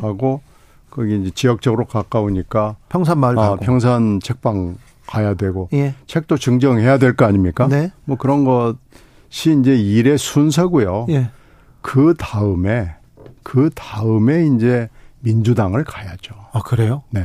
아, 뭐, 왜 이렇게 복잡한지 모르겠어요. 지금 민주당의 단합을 위해서 두 지도자들이 모여가지고 손을 잡고 우리가 단합, 화합으로 가자, 앞으로 가자 그런 얘기를 하면. 아니, 그, 그 얘기를 하기 전에. 네. 지금 혁신위를 띄워서 지금 하고 있잖아요. 네. 혁신이 제대로 굴리는 게 이재명 대표나 이재명의 측근들이 제일 지금 먼저 해야 될 일이고요. 네.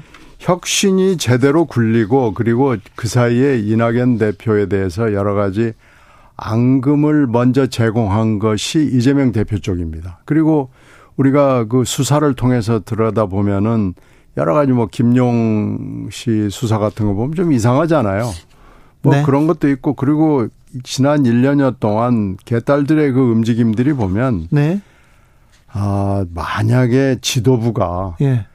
뭔가 좀 적극적인 조치를 취했으면 개딸이 여기까지 안 왔을 겁니다. 지금 개딸이 너무합니다. 그리고 또 하나는 저는 수박 얘기 자꾸 하는데 네. 지금도 수박 얘기 맨날 해요. 그리고 천구백팔십 년에 역사를 좀 아는 사람들은 수박 얘기를 아니 그러니까 겉과 속이 다른 것을 비유를 할 때 수박을 쓰는 것을 아마 흔쾌하게 하지 않았을 거예요. 예. 아니 뭐 바나나도 있고 다른 거 많이 있는데 네. 왜 수박을 들고 나와가지고 팔십 년을 겪은 사람들은 굉장히 불쾌하고 기분 나쁘고 그게 해서는 안 되는 짓을 하는 건데 하여튼 좋아요. 뭐 네. 수박이건 뭐건 좋은데 아직도 수박 얘기를 하고 있는 하고 있냐고요. 네. 그러니까 이런 거 좀 아, 그만하고. 지지자들은 어. 그런 얘기를 할 수도 있습니다. 지지자들은 어떤 얘기를 할 수도 있는데 어, 이런 그 극성 일부 지지자에 편승하는 정치인들은 좀 문제인데 그렇다고 해서 어, 이낙연계 그리고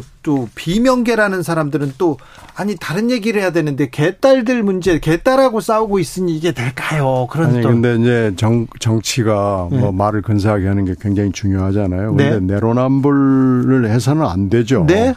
그 중에 하나가 이제 지금 현재 혁신위도 주목을 하고 있습니다만은 방탄 정당이 돼서는 안 된다. 네. 뭐 이런 얘기 하잖아요. 네. 그리고 이상한 팬덤, 팬덤 좋아요. 팬덤 없는 정치가 어디 있습니까? 네. 팬덤도 극단적인 팬덤은 우리가 해서는 안 되는 거죠. 이런 내로남불, 우리가 항상 좋은 얘기하고 어 뭐 가운데 토막 같은 소리들 많이 하지만. 내로남불 얘기만 한다고 그래서 국민들한테 감흥을 줄 수 없고 내로남불이 아닌 행동으로 보여줘야 되는 얘기를 하는데 지금 보여준 게 별로 없잖아요. 네. 그걸 좀 보여주면서 민주당이 가야 지금 국민들이 따라올까 말까 감동할까 말까 지금 그러는 판인데 지금 아무것도 보여준 게 없잖아요. 그렇습니다. 자, 윤석열 대통령 뭐 폭주하고 있다. 이렇게 인사할 거냐 이렇게 얘기 나오는데 민주당 보세요. 이낙연 전 대표가 귀국하자 대선 패배 책임이 이낙연 전 대표에게 있다. 일부 또 일부에서 목소리 나옵니다. 그리고 어, 아까도 말씀드렸는데 추미애 전 대표 나와서 문재인 대통령이 사실상 뭐 사실상 누구를 도와줬다 이런 얘기를 하고요. 그 뒤에는 또 이낙연 대표가 있다 이런 얘기가 나오면서 이 당 화합과 당 단합에서는 멀어지는 듯한. 그러니까 추미애 전 대표 얘기는 맞지도 않아요.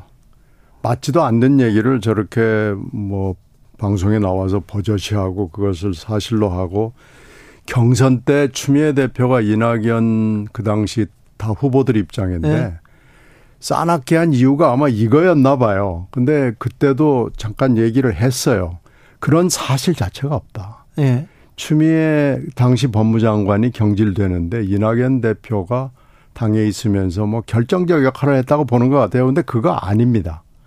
사실도 아닌 것을 사실로 믿고 그걸 지금 와서 또 저렇게 얘기하는 것은 글쎄 뭐 어떻게 그것을 증명을 해야 될지 모르겠는데요.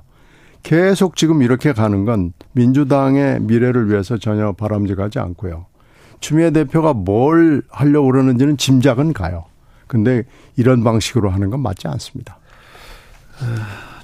조국 전 법무부 장관도 내년에 총선에 출마한다. 어, 본인은 전혀 얘기하고 있진 않지만 주변에서 신당 관련 있다 이런 얘기 나오는데 이 부분은 어떻게 보십니까? 지금 뭐. 여러 가지 얘기들 다 돌아다니는 건 아마 현실화되지는 않겠지만요. 지금 네. 돌아다니는 얘기들이 별로 도움이 안 되는 것은 뭐 확실합니다. 금방 추 장관 얘기했고요. 조국 전 장관 얘기했고요.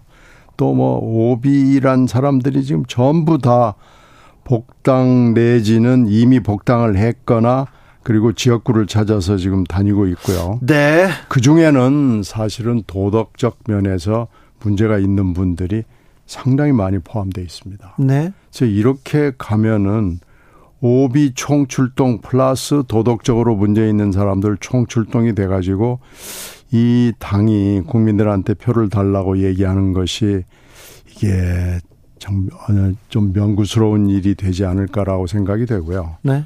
지금 이 국힘당 쪽도 마찬가지예요. 네. 뭐 이렇게 되면은 이십이 대 국회가 벌써 지금 선거도 하기 전부터 매우 걱정스럽습니다. 그렇습니다. 그런데 또 민주당 일부 지지자는 이낙연 전 대표도 오비다, 올드보이다 이렇게 얘기하던데요. 그건 총선을 제가 지금 얘기하는 건데요. 네. 대권을 나가는 사람은 오비가 아닌 사람이 나오는, 오비 중에서 선별되고 좀 검증을 받은 사람이 나오는 것이 좋다는 것은 네. 사실 이번 대선에서 약간 좀 검증된 측면이 있습니다. 알겠습니다. 윤영찬 의원이요. 뭐 아, 친낙. 이낙연 대표하고 이렇게 가깝고요. 언론인 출신입니다. 그런데 평소 신중한 언행을 한다고 지목되던 윤영찬 의원이 사실상 쿠데타를 통해서 검찰개혁에 반대했고 대통령 됐다 하면서 윤석열 대통령 이렇게 비판했습니다. 이건 어떻게 보셨어요? 어, 그거 이것은 윤석열 대통령이 자유총연맹 발언에서 사실은 먼저 공격을 한 그렇죠? 거죠.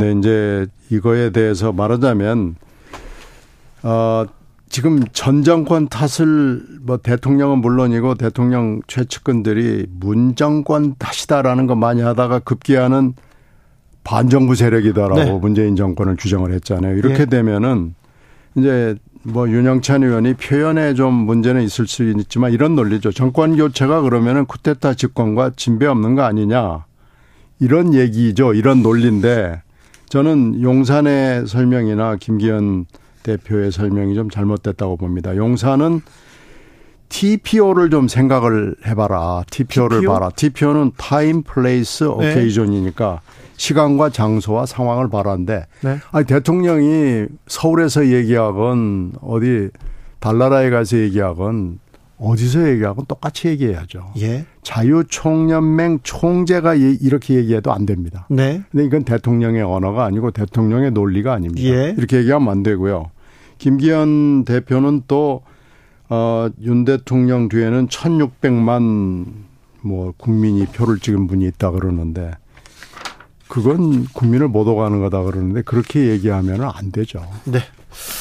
자, 일삼구삼 님이 저는 배송기사입니다. 마트에서 배송하고 있는데요. 다름이 아니라 국민들은 새로운 정치를 보고 싶습니다. 이제 신당이 나와야 된다고 생각합니다. 이런 얘기 하는데 이런 얘기를 하는 분들이 의외로 많습니다.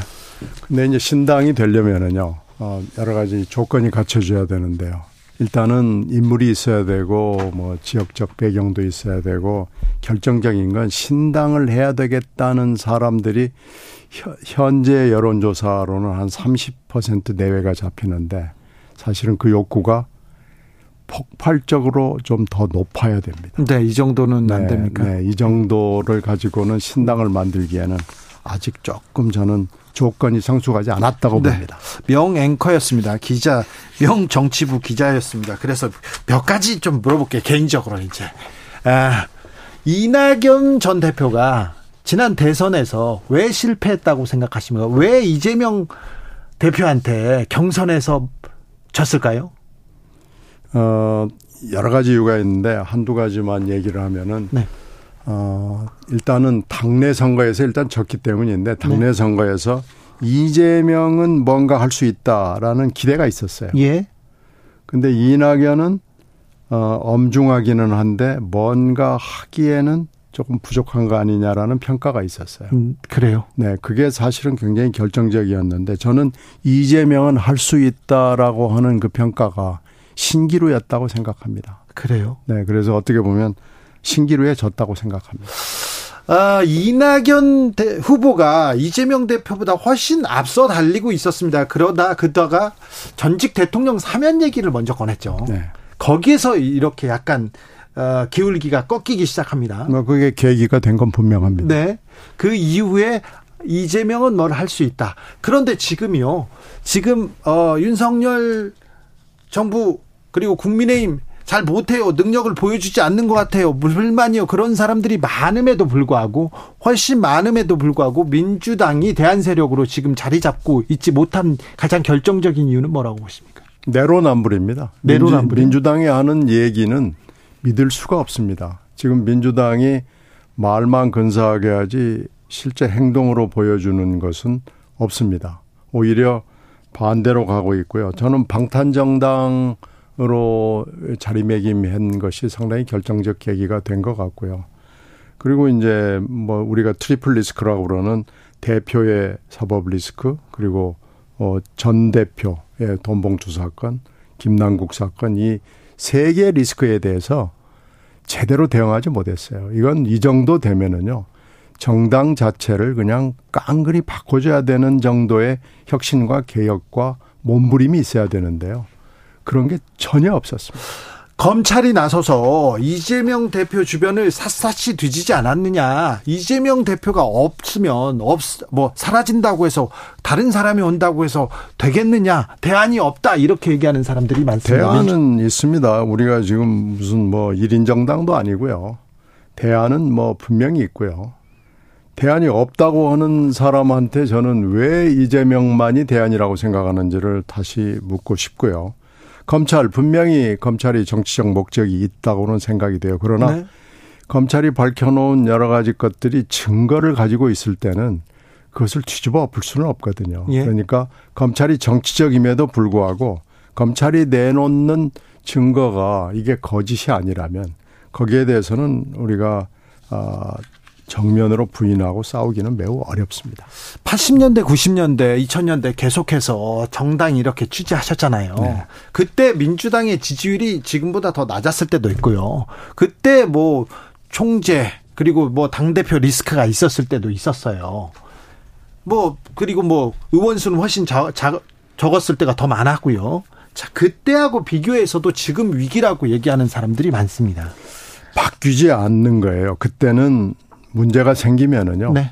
바꿨고 바뀌려고 몸부림을 쳤고 국민들한테 우리 이렇게 바꿀 겁니다. 바꾸겠습니다 했을 때 실제로 바꾸는 모습을 보여주려고 했어요. 그런데 예. 지금은 그런 몸짓 자체가 없거든요. 민주당이? 네. 위기인가요? 정말 위기입니다. 네. 정치인 한두 명만 얘기만 물어볼게요. 한동훈 장관은 어떤 길을 걷게 될 것 같습니까? 한동훈 장관은 뭐 본인의 선택에 따라서 앞으로 뭐든지 할 수 있죠. 뭐 법무장관 끝나고 총리의 길로 갈 수도 있고 정치권으로 올 수도 있지만 저는 정치에는 좀 맞지 않는 사람이라고 봅니다. 그래요? 그래서 정치인에 맞지 않아요. 이분은요. 어, 지역구를 하나 받아가지고 지역구 하나 관리하기도 매우 어려울 거예요. 아마 지역구에 내려오면 지역구민들하고 싸우다가 끝날 겁니다. 그래도 당선은 될 것 같아요. 그런 사람들 많아요. 뭐 한동훈이 당, 좋아요. 그런 사람들 당선되고 한 번 정도는 할 수 있겠죠. 그런데 아. 아마 계속 시끄러울 거예요. 그러니까 이, 이분은 고위직을 하는 게 맞는 것 같아요. 아 그래요? 아, 정치인들 중에 이렇게 좀 눈에 보이 아 이 사람은 이 사람은 오, 어, 인물이네 이렇게 보이는 분 있습니까? 있지만요. 그, 그분 얘기하면 나머지는 다 아니라고 하기 아, 때문에 한 명 친구 만들고 네. 이백구십구 명한테 적이 되기 때문에 네. 제가 말씀드리지는 않겠습니다. 자, 이재명 대표 여기에 이낙연 전 대표까지 왔습니다. 민주당이 어, 좀 달라질까요? 좀 혁신으로 나가고 앞으로 나가고 단합으로 나갈 수 있을까요? 저는 확신할 수 없다고 봅니다. 아, 물론 총선이 하나의 분기점은 되겠지만요. 이 체제로 가면은 지금 누가 누가 못하나의 경쟁을 국힘당하고 민주당이 할 거예요. 예. 이렇게 되면 이제 한 석이라도 많이 얻는 당이 누군가 하나는 될 거 아니겠어요? 네. 이제 지는 당이 뭐 혁신을 해야 되겠죠. 근데 네. 누가 질지도 모르고 누가 이길지도 지금 모르는 상황이긴 한데요. 아마 굉장히 예측하기 어려운 게임이 될 겁니다. 민주당은 혁신에 나서겠다. 다 갈아엎겠다. 혁신위를 꾸렸습니다. 잘 보이지는 않지만요. 혁신위는 처음부터 잘 안 보이기로 이미 예정된 길을 가고 있고요. 아니 앞으로 보여주겠죠. 앞으로 못 보일 거요. 지금까지 안 보여주면 아마 가능성은 저는 매우 낮다고 봅니다. 빨리 보여야 될 텐데요. 아, 근데 이미 그 혁신위를 진명 인사들로 꾸려놨기 때문에, 어, 하기가 어려울 거예요. 그래서 혁신위는 한계가 너무 분명하고 가는 길이 이 별로 그렇게 밝아 보이지 않습니다. 아, 그렇습니까? 아, 혁신 경쟁, 개혁 경쟁 해야 되는데 민주당 갈 길도 머네요. 아유, 잘해야죠. 아직 근데 시간은 있습니다. 찬바람 나기 전에 정신 차려가지고 하면 네. 민주당한테 기회는 저는 반드시 온다고 봅니다. 네. 신경민 의원께서 신당 창당 원하는 국민들이 삼십 퍼센트 정도 된다 이렇게 했는데요. 한국갤럽이 지난달 이십칠일에서 이십구일까지 자체 조사를 해봤더니 여야 모두 지지하지 않는 무당층 이십팔 퍼센트에 달했습니다. 자세한 내용은 중앙선거 여론조사심의위원회 홈페이지 참조하시면 됩니다. 신경민 의원 말씀 들었습니다. 말씀 감사합니다. 네, 고맙습니다. 정치 피로, 사건 사고로 인한 피로, 고달픈 일상에서 오는 피로. 오늘 시사하셨습니까? 경험해보세요. 들은 날과 안 들은 날의 차이. 여러분의 피로를 날려줄 저녁 한 끼 시사. 추진우 라이브.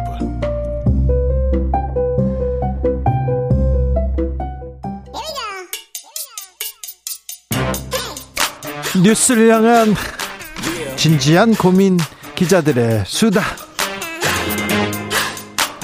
라이브 기자실을 찾은 오늘의 기자는 네, 시사인 김은지입니다. 은조기업 시사인 김은지 기자였습니다. 어, 질문지대로 하나도 안 하니까 신경민 어, 의원께서 저한테 어, 질문지대로 좀 하지. 그러니까 제가 글을 못 읽어요. 그렇게 얘기했어요. 그럼 영어로라도 해. 그래서 일본말로 할까요? 그러다가 이렇게 됐습니다.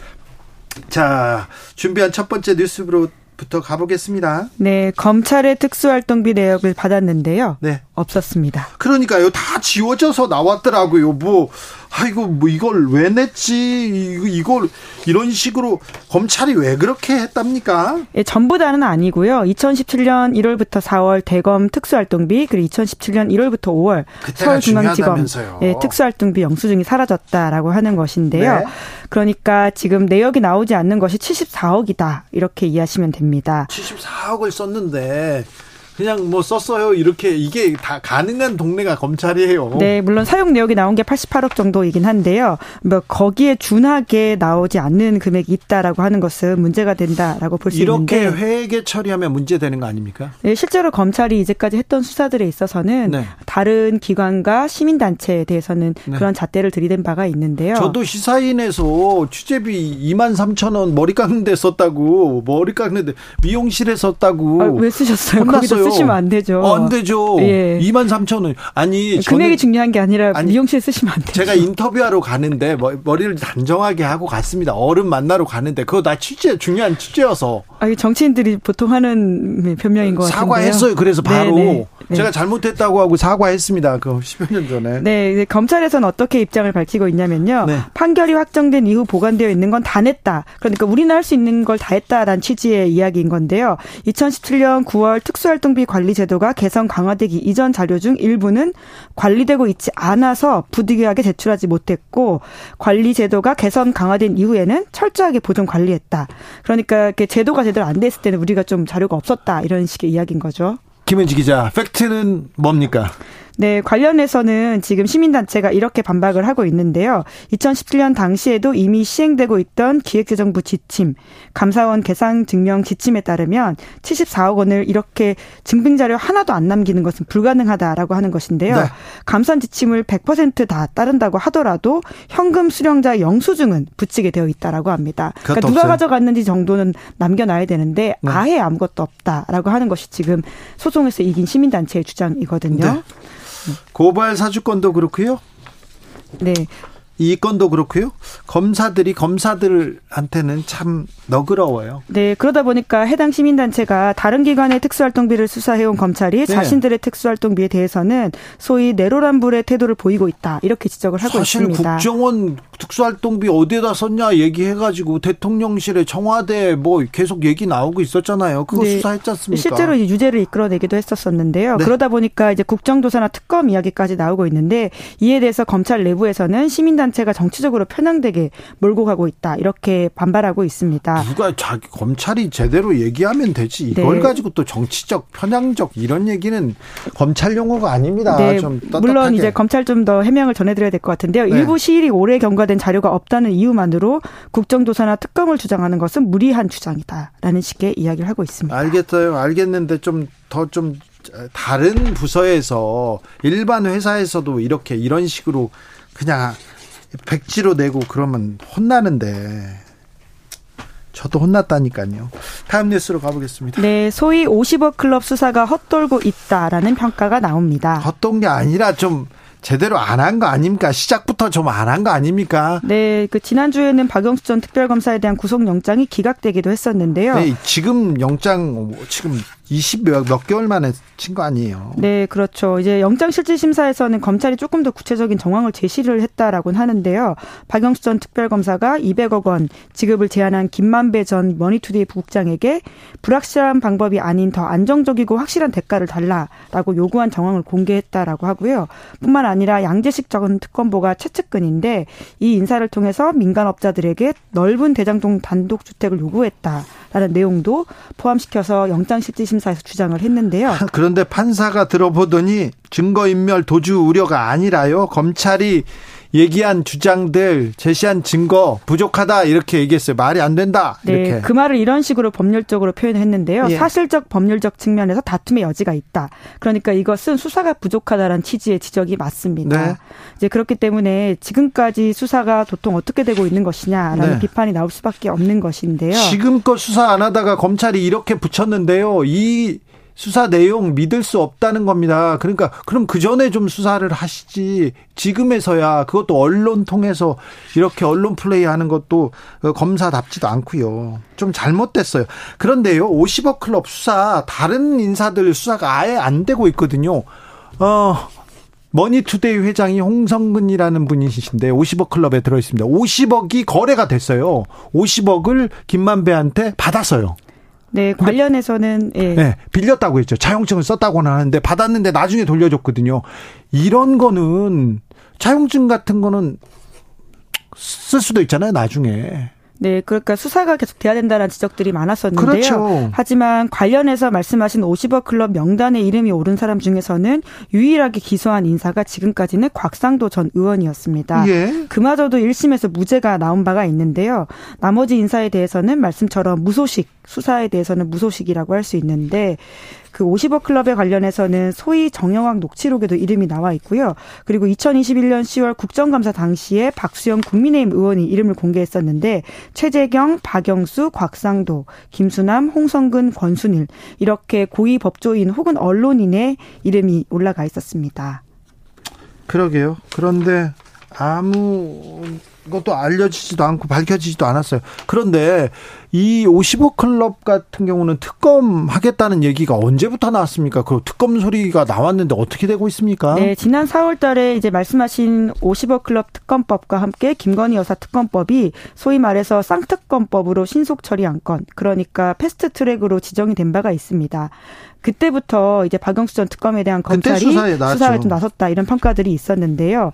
이 사안들은 이제 패스트트랙이 지정이 됐기 때문에 최장 이백사십일 심의 기간이 지나면 표결을 하거든요. 그럼 아마 이제 올해 말 정도에 두 특검법이 제정될 예정이다라고 합니다. 아니 사건이 지금 나온 지 언젠데 지금 이렇게 해가지고 지정하고 나중에 거부권 한 해 만에 하고 막 하면 몇 년 있다가 하는 거 아닌가 이게. 네, 보통 검찰 수사에 있어서는 밀행성, 자맹성, 그리고 신속성 이런 것들 굉장히 중요하다고 특히 수사기관이 많이 강조를 하고 있는데요.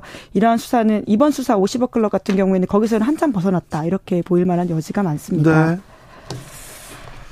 검찰이 능력을 보여줘야 되는데 능력 있는 집단이라고 그렇게 얘기하시면서 이런 때는 왜 이렇게 안 보여주시는지 좀 이해가 안 됩니다. 마지막으로 만나볼 뉴스는요? 네, 최근 북한과 일본이 만났다라는 보도가 있습니다. 북한과 일본도 만나고 있습니다. 물밑에서는 계속 왔다 갔다고 합니다. 아, 참 걱정이 되는데 어떤 내용입니까? 네, 동아일보가 오늘 아침에 보도한 내용인데요. 복수의 정보 소식통을 인용한 기사입니다. 네? 최근 두 차례 이상 북한과 일본이 물밑 접촉했다라고 하는 것인데요. 중국 과 싱가포르 등에서 앞서 양측 실무진이 만난 것으로 안다라는 내용을 전하고 있습니다. 심지어 일본은 미국에도 사전에 회동 사실을 전했다라고 하는데요. 이번 만남은 북한과 일본이 일본인 납북자 문제, 고위급 회담 개최 등을 놓고 직접 만나서 입장을 조율했다라고 보여지는 지점이 많은데요. 네. 지난 오월 이십칠일에 이제 기시다 후미오 총리가 김정은 북한 국무위원장과 만나서 일본인 납북자 문제 해결하길 원한다라고 밝힌 바가 있거든요. 만나고 싶다고 일본에서 말하자마자 더 중요한 거는요, 북한에서 우리는 만날 용의가 있다 이 얘기를 했어요. 화답했어요. 네, 이틀 뒤에 만나지 못할 이유가 없다 이렇게 밝힌 바가 있는데 그 내용을 주진우 라이브에서도 전해드린 바가 있습니다. 예. 그리고는 실제로 회동이 이루어졌다라는 사실 때문에 눈길을 끌고 있는데요. 이제 물론 이번 실무회동에서는 견해차를 좁히지 못했다라고는 하지만요, 그 이후에 상황이 열려있기 때문에 양측의 이해관계가 맞아떨어지면 고위급 협상으로 이어질 수도 있다라는 관측이 나오고 있습니다. 그렇습니다. 북한하고 일본은 이렇게 물밑에서 대화가 좀 이루어지는 것 같은데요. 한국과 북한은 지금 우리나라가 또 얘기를 해야 되는데 현정은 현대그룹 회장이 방북하겠다는 얘기를 했습니다. 그런데 북한에서 아, 바로 좀 불허한다 이런 내용이 나왔어요. 네, 정몽훈 회장 이십주기 추모식을 위해서 금강산을 방문하겠다라고 밝히고 이제 북한의 아태평화위원회에 접촉할 계획이라고 신고를 했거든요. 네. 이제 우리 법에 따르면 이제 우리 국민이 북한 주민과 만나거나 통신 접촉을 하기 위해서는 신고해야 됩니다. 예, 정부에 신고해야 됩니다. 이제 그런데 이에 대해서 북한에서는 조선중앙통신을 통해서 이렇게 보도했는데요. 북한 남한의 그 어떤 인사의 방문 의향에 대해서도 통보받은 바가 없고 알지도 못하며 또한 검토해볼 의향도 없음을 명백히 밝힌다라면서 방북 거부 의사를 밝혔습니다. 검토할 의사도 없음을 명백히 밝힌다. 네, 그러자 이제 현대 측에서도 방북 계획을 철회를 한 건데요. 이제 물론 이제 외무성 명의로 이번에 입장이 나와서 이것이 좀 이례적이다라는 평가도 나오고 있습니다. 예, 이례적이에요. 바로 바로 바로, 바로 우리 안 만날 거야.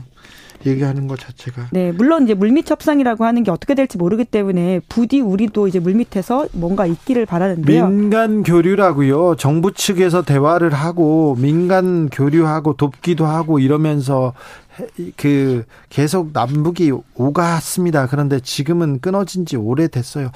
아, 북한은 대체 어떤 생각 하고 있을까요? 예, 동아일보는 이렇게 좀 분석을 하고 있는데요. 이제 한국을 제치고 미국과 직거래하던 통미봉남의 또 다른 버전이다라고 하는 것인데 한미일 네. 삼국의 이제 공조가 강해지자 이걸 좀 균열 내려고 하는 게 아니냐라고 보는 것이거든요. 근데 그렇다 하더라도 동아일보 사설조차도 이러한 상황에 따라서 대화의 물꼬가 좀 트이기 위해서 우리의 노력도 계속돼야 된다라는 식의 지적을 하고 있다라는 점도 눈길을 끌고 있습니다. 동아일보도 우리의 노력이 좀 계속돼야 된다고 얘기합니다. 아, 남과 북은 하나였고요. 한 형제, 같은 말을 쓰는 한 형제입니다. 만나야죠. 북한하고 일본하고도 만나는데요. 우리 만나야죠. 대화는 시작해야 될 텐데 통일부 장관이 새로 왔는데 아, 통일을 위해서 앞으로 나아가야 되는데 여러 생각이 듭니다. 시사인 김은지 기자와 함께했습니다. 감사합니다. 네, 고맙습니다. 교통정보센터 다녀올게요. 김민혜 씨.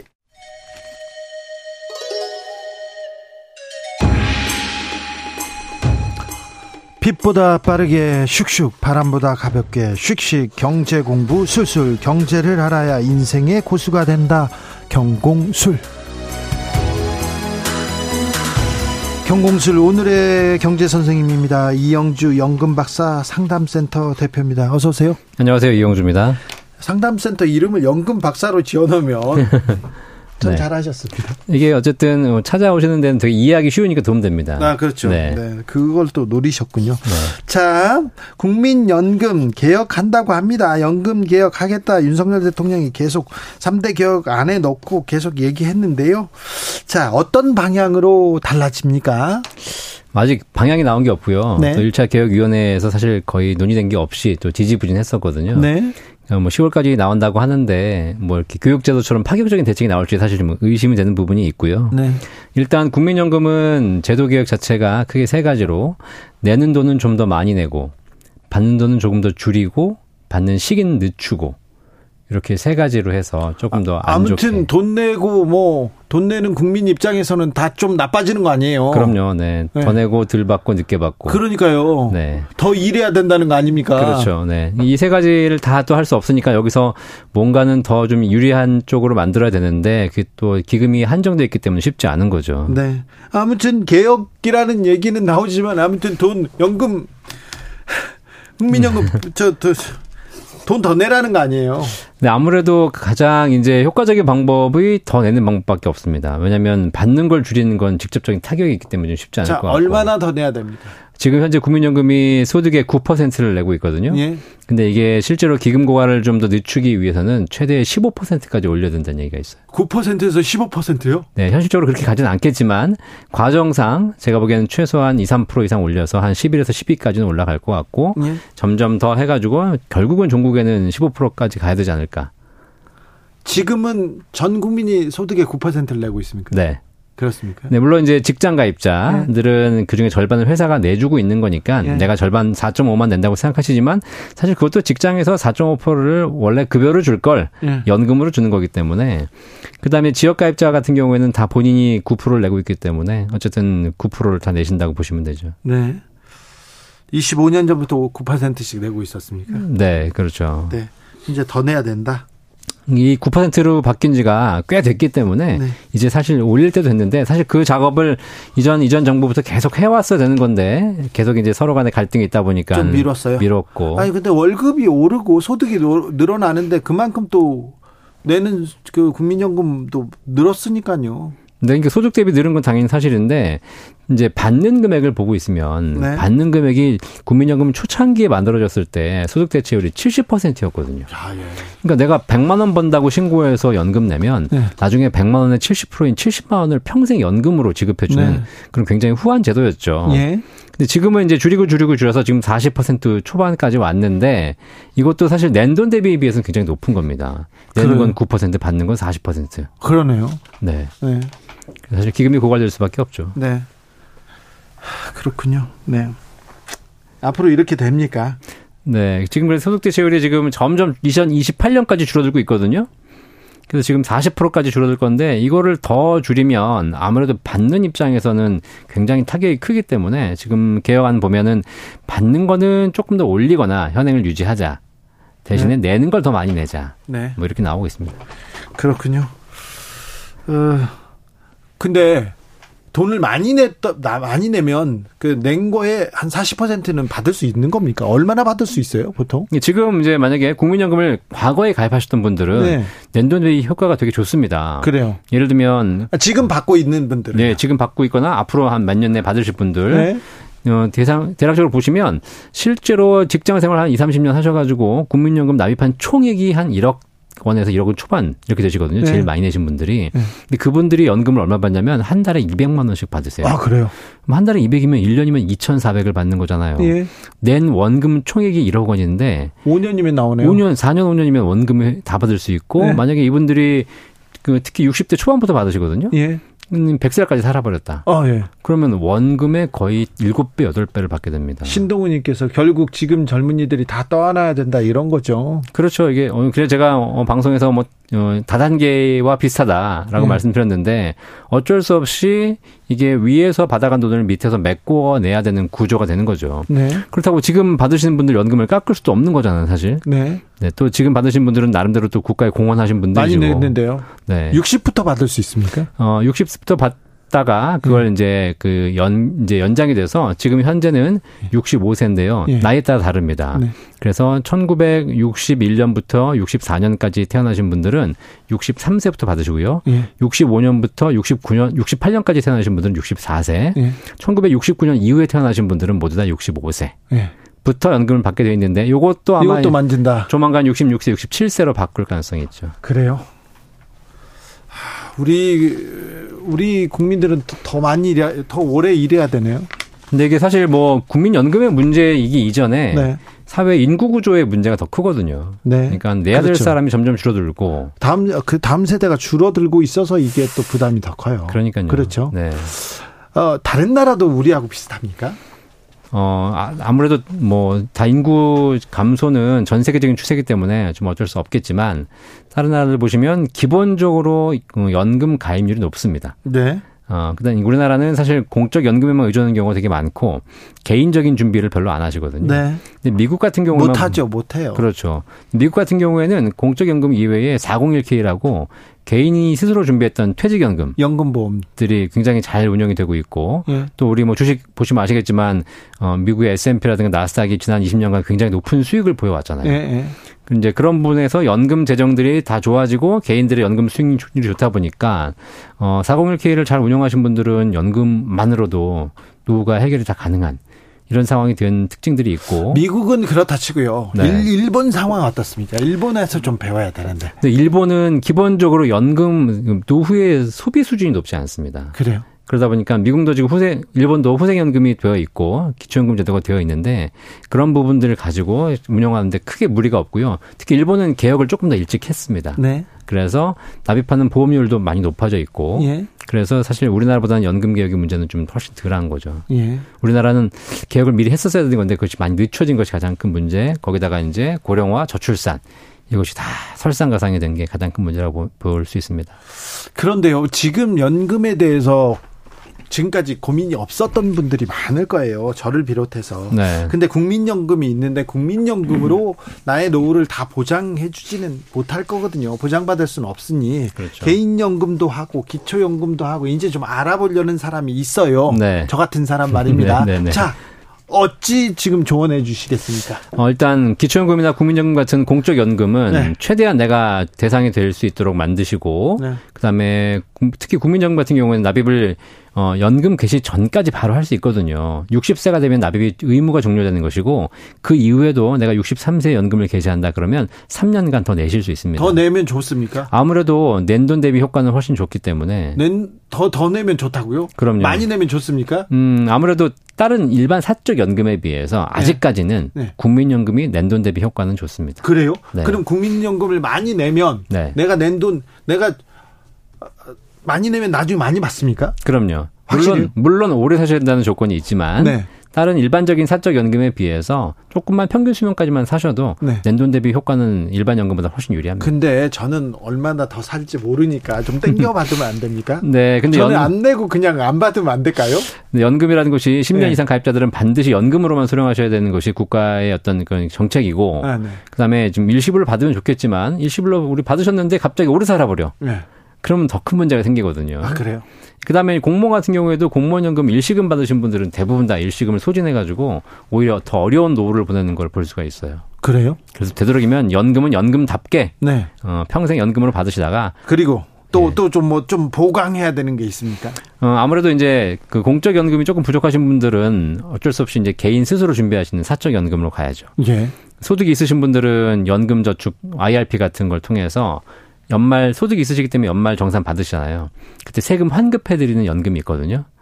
그럼 연간 구백만 원까지 납입을 하시게 되면 연말에 세금도 환급받으면서 나중에 연금 준비할 수 있는 이런 연금 이용해 보시면 되고.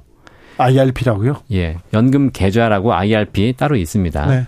일반 직장인들은 많이 다 가입하고 계시는 거고 그렇지 않고 자영업자라든가 혹은 뭐 그냥 일반 개인들은 비과세 연금보험도 있습니다. 이거는 생명보험사에서 가입하시는 연금인데 음, 내가 납입을 하고 나면 일정한 수익률로 불려가지고 나중에 연금을 평생 드리는 거기 때문에 여기 국가가 세금도 면제해주고 있으니까 잘 활용해 보시면 대표님, 제 많습니다. 친구가요 보험회사 다녀요. 네.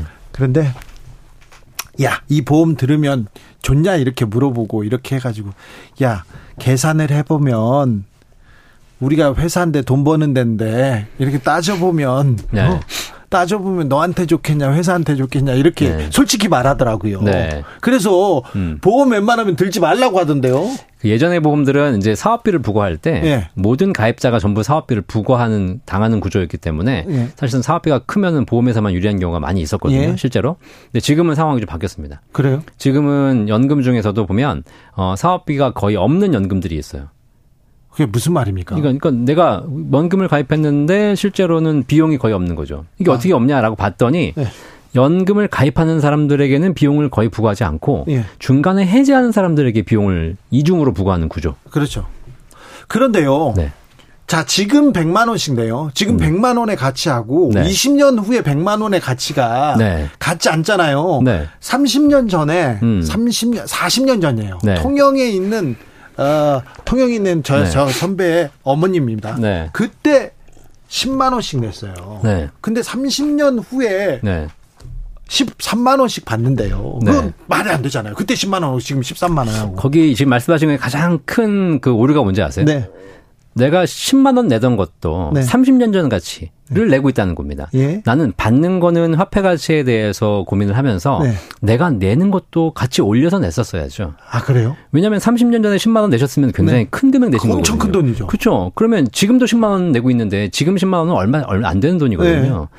그러면 내가 백만 원 소득이었을 때 십만 원 냈다면 소득이 이백만 원 늘어나면 이십만 원 내야 되고 그렇게 해서 모든 자산이 마찬가지. 연금뿐만 아니라 은행, 주식, 부동산 모든 자산이 소득이 올라가는 만큼 정률로 투자되는 것이 결국은 화폐가치 하락을 방어할 수 있는 방법이거든요. 네. 아, 화폐가치 하락을 방어해야 된다. 그렇죠. 근데 중요한 건 받는 거는 얼마 안 된다고 생각하시면서 내는 것도 얼마 안 내면서. 사람들은 심리가 그렇죠. 네, 그렇죠. 네. 이걸 어떻게 하지? 한날님께서 이렇게 얘기하십니다. 국민에게 모든 책임을 떠넘기는 걸 개혁이라고 부를 수 있을까요? 연금 개혁이라고 말은 하지만 연금 인상으로 있겠다 이렇게 얘기하는 사람들이 많은데 뭐 국민 입장은 그 생각이 맞죠. 그러니까 이게 사실 정부 입장에서도 개혁을 해야 되긴 하겠는데 네. 이게 이제 책임지기가 싫, 싫으니까 미뤄온 거거든요. 예. 근데 사실 아까도 말씀드렸지만 저도 연금 전문가지만 이게 어쩔 수 없이 우리 전 국민이 같이 짊어져야 되는 문제인 것 같다. 네. 그러면 사실상 지금 앞으로 후세대에게만 책임을 전가하는 것이 아니라 네. 지금 연금 받으시는 분들도 일정한 부분을 통해서 어떤 후세대에게 조금 더 기여할 수 있는 부분을 같이 만들어내는 것이 네. 상생하는 방법이 아닐까 생각하고 있어요. 아, 노인 빈곤 계속 얘기 나옵니다. 오이시디에서 네. 우리나라 그 노인들이 가장 빈곤하고 그리고 가장 늦게까지 일을 해야 된다. 네. 오랫동안 일을 해야 된다. 이런 얘기 계속 나오는데 네. 노후 생활 준비가 안 되는 사람들이 많아요. 왜 네. 먹고 살기 지금 먹고 살기도 어려운데 네. 애 키우기도 어려운데 네. 얘기하는데 자 네. 그래도 노후 보장 노후 준비해야 됩니다. 음. 자, 연금으로 어떻게 준비할 수 있는 건지 좀 팁 하나 알려주십시오. 네. 어, 일단 우리나라는 연금제도 네. 공적연금, 퇴직연금, 개인연금 그다음에 주택연금까지 다 제도가 있거든요. 자, 저는 퇴직금도 다 썼고요. 네. 개인연금 그런 거 모르고요. 또 네. 그다음에 뭐라고요? 그렇다면 뭐 대부분이 없어요. 국민연금밖에 없어요. 집은 가지고 계시잖아요. 예, 집도 네, 은행이 네. 가지고 있겠죠. 네, 일반적인 분들은 집 한 채씩은 가지고 계신다. 우리나라가 또 부동산 네. 선호가 강하니까. 그랬을 때 그 집을 담보로 연금 받을 수 있는 주택연금 제도도 있거든요. 주택연금. 네. 그러면 이 집에 집을 살면서 네. 어, 이 집을 담보로 연금을 받는데 네. 이게 이제 예를 들면 내가 오래 살아가지고 집값 이상으로 연금 받게 되면 문제가 생길 수 있는데 국가가 그걸 책임져 주는 겁니다. 그래요. 그래서 이 집에 살면서 평생 연금 받을 수 있도록 만들어준 제도가 있기 때문에 네. 이게 칠십 세에 가입하시게 되면 네. 집값 일억당 삼십만 원 정도 나오거든요. 그래요. 그러면 집값이 오억이면 백오십만 원 나옵니다. 어, 괜찮네요. 괜찮아요. 어, 네. 네, 그래서 우리가 주택보험. 연금 네, 몰라서 그러시지 이런 연금 제도만 잘 이용해 보시면 네. 사실상 굶어 죽을 일 없습니다. 알았어요. 주택보험 있고요. 국민연금 담보로 또 돈도 빌려줍니까? 국민연금 담보로 어려우신 분들에게 이제 실버론을 해가지고 네. 일부 꼭 필요한 생활자금, 어, 뭐 의료비라든가 장제비 이런 거 한 해서 빌려드리는 게 있거든요. 많이는 안 줍니다. 네, 최대 천만 원까지밖에 안 되는 거고요. 네. 그다음에 사실 뭐 받을 어렵게 하시는 분들 받을 수는 있겠지만 결국은 연금을 내가 평생 받으려고 가입하시는 거기 때문에. 그거는 건드리지 말라. 웬만하면 안 건드리는 게 좋죠. 퇴직금도 네. 지금 중간중산 다 하셨기 때문에 결국은 지금 노후에 준비가 안 돼 있는 거잖아요. 저는 국민연금 많이 냈어요. 돈 많이 냈는데. 네. 근데 뭐, 뭐, 어, 좀, 좀, 좀. 제 얘기가 제 얘기를 해가지고 잘못되면 큰일 나네. 어떤 사람이 어떤 네. 사람이 많이 냈는데 빨리 이렇게 돌아가시고 운명하시면 그게 네. 상속 많이 냈잖아요. 그 돈은 네. 상속은 네. 안 되죠. 근데 국민연금이 좋은 제도인 게 유족연금 제도가 있어서 네. 내가 받다 사망하게 되면 내가 받던 연금액의 한 육십 퍼센트를 가족에게 줘요? 줄 수 있습니다. 오, 그래요? 예, 다만. 내가 지정한 사람에게 주는 건 아니고요. 예. 배우자에게 가는 것이고요. 아, 네. 혹은 이십오 세 미만 딱 조건이 있습니다. 아, 그래요. 네. 잘했네요. 배우자가 없으면 못 받습니다. 그래요? 네. 아, 네. 미혼들은. 미혼들은 못 받아요? 그럴 수 있죠. 네. 알겠어요. 네. 좋은 팁 감사합니다. 경공술 이영주 연금박사 상담센터 대표님이었습니다. 감사합니다. 감사합니다. 하... 왜 이렇게 물가도 오르고 국민연금도 또 오른다고 합니다. 왜 이렇게 오르기만 할까요? You raise me up 들으면서 저는 여기서 물러가겠습니다. 저는 내일 오후 다섯 시 오 분에 돌아옵니다. 지금까지 주진우였습니다.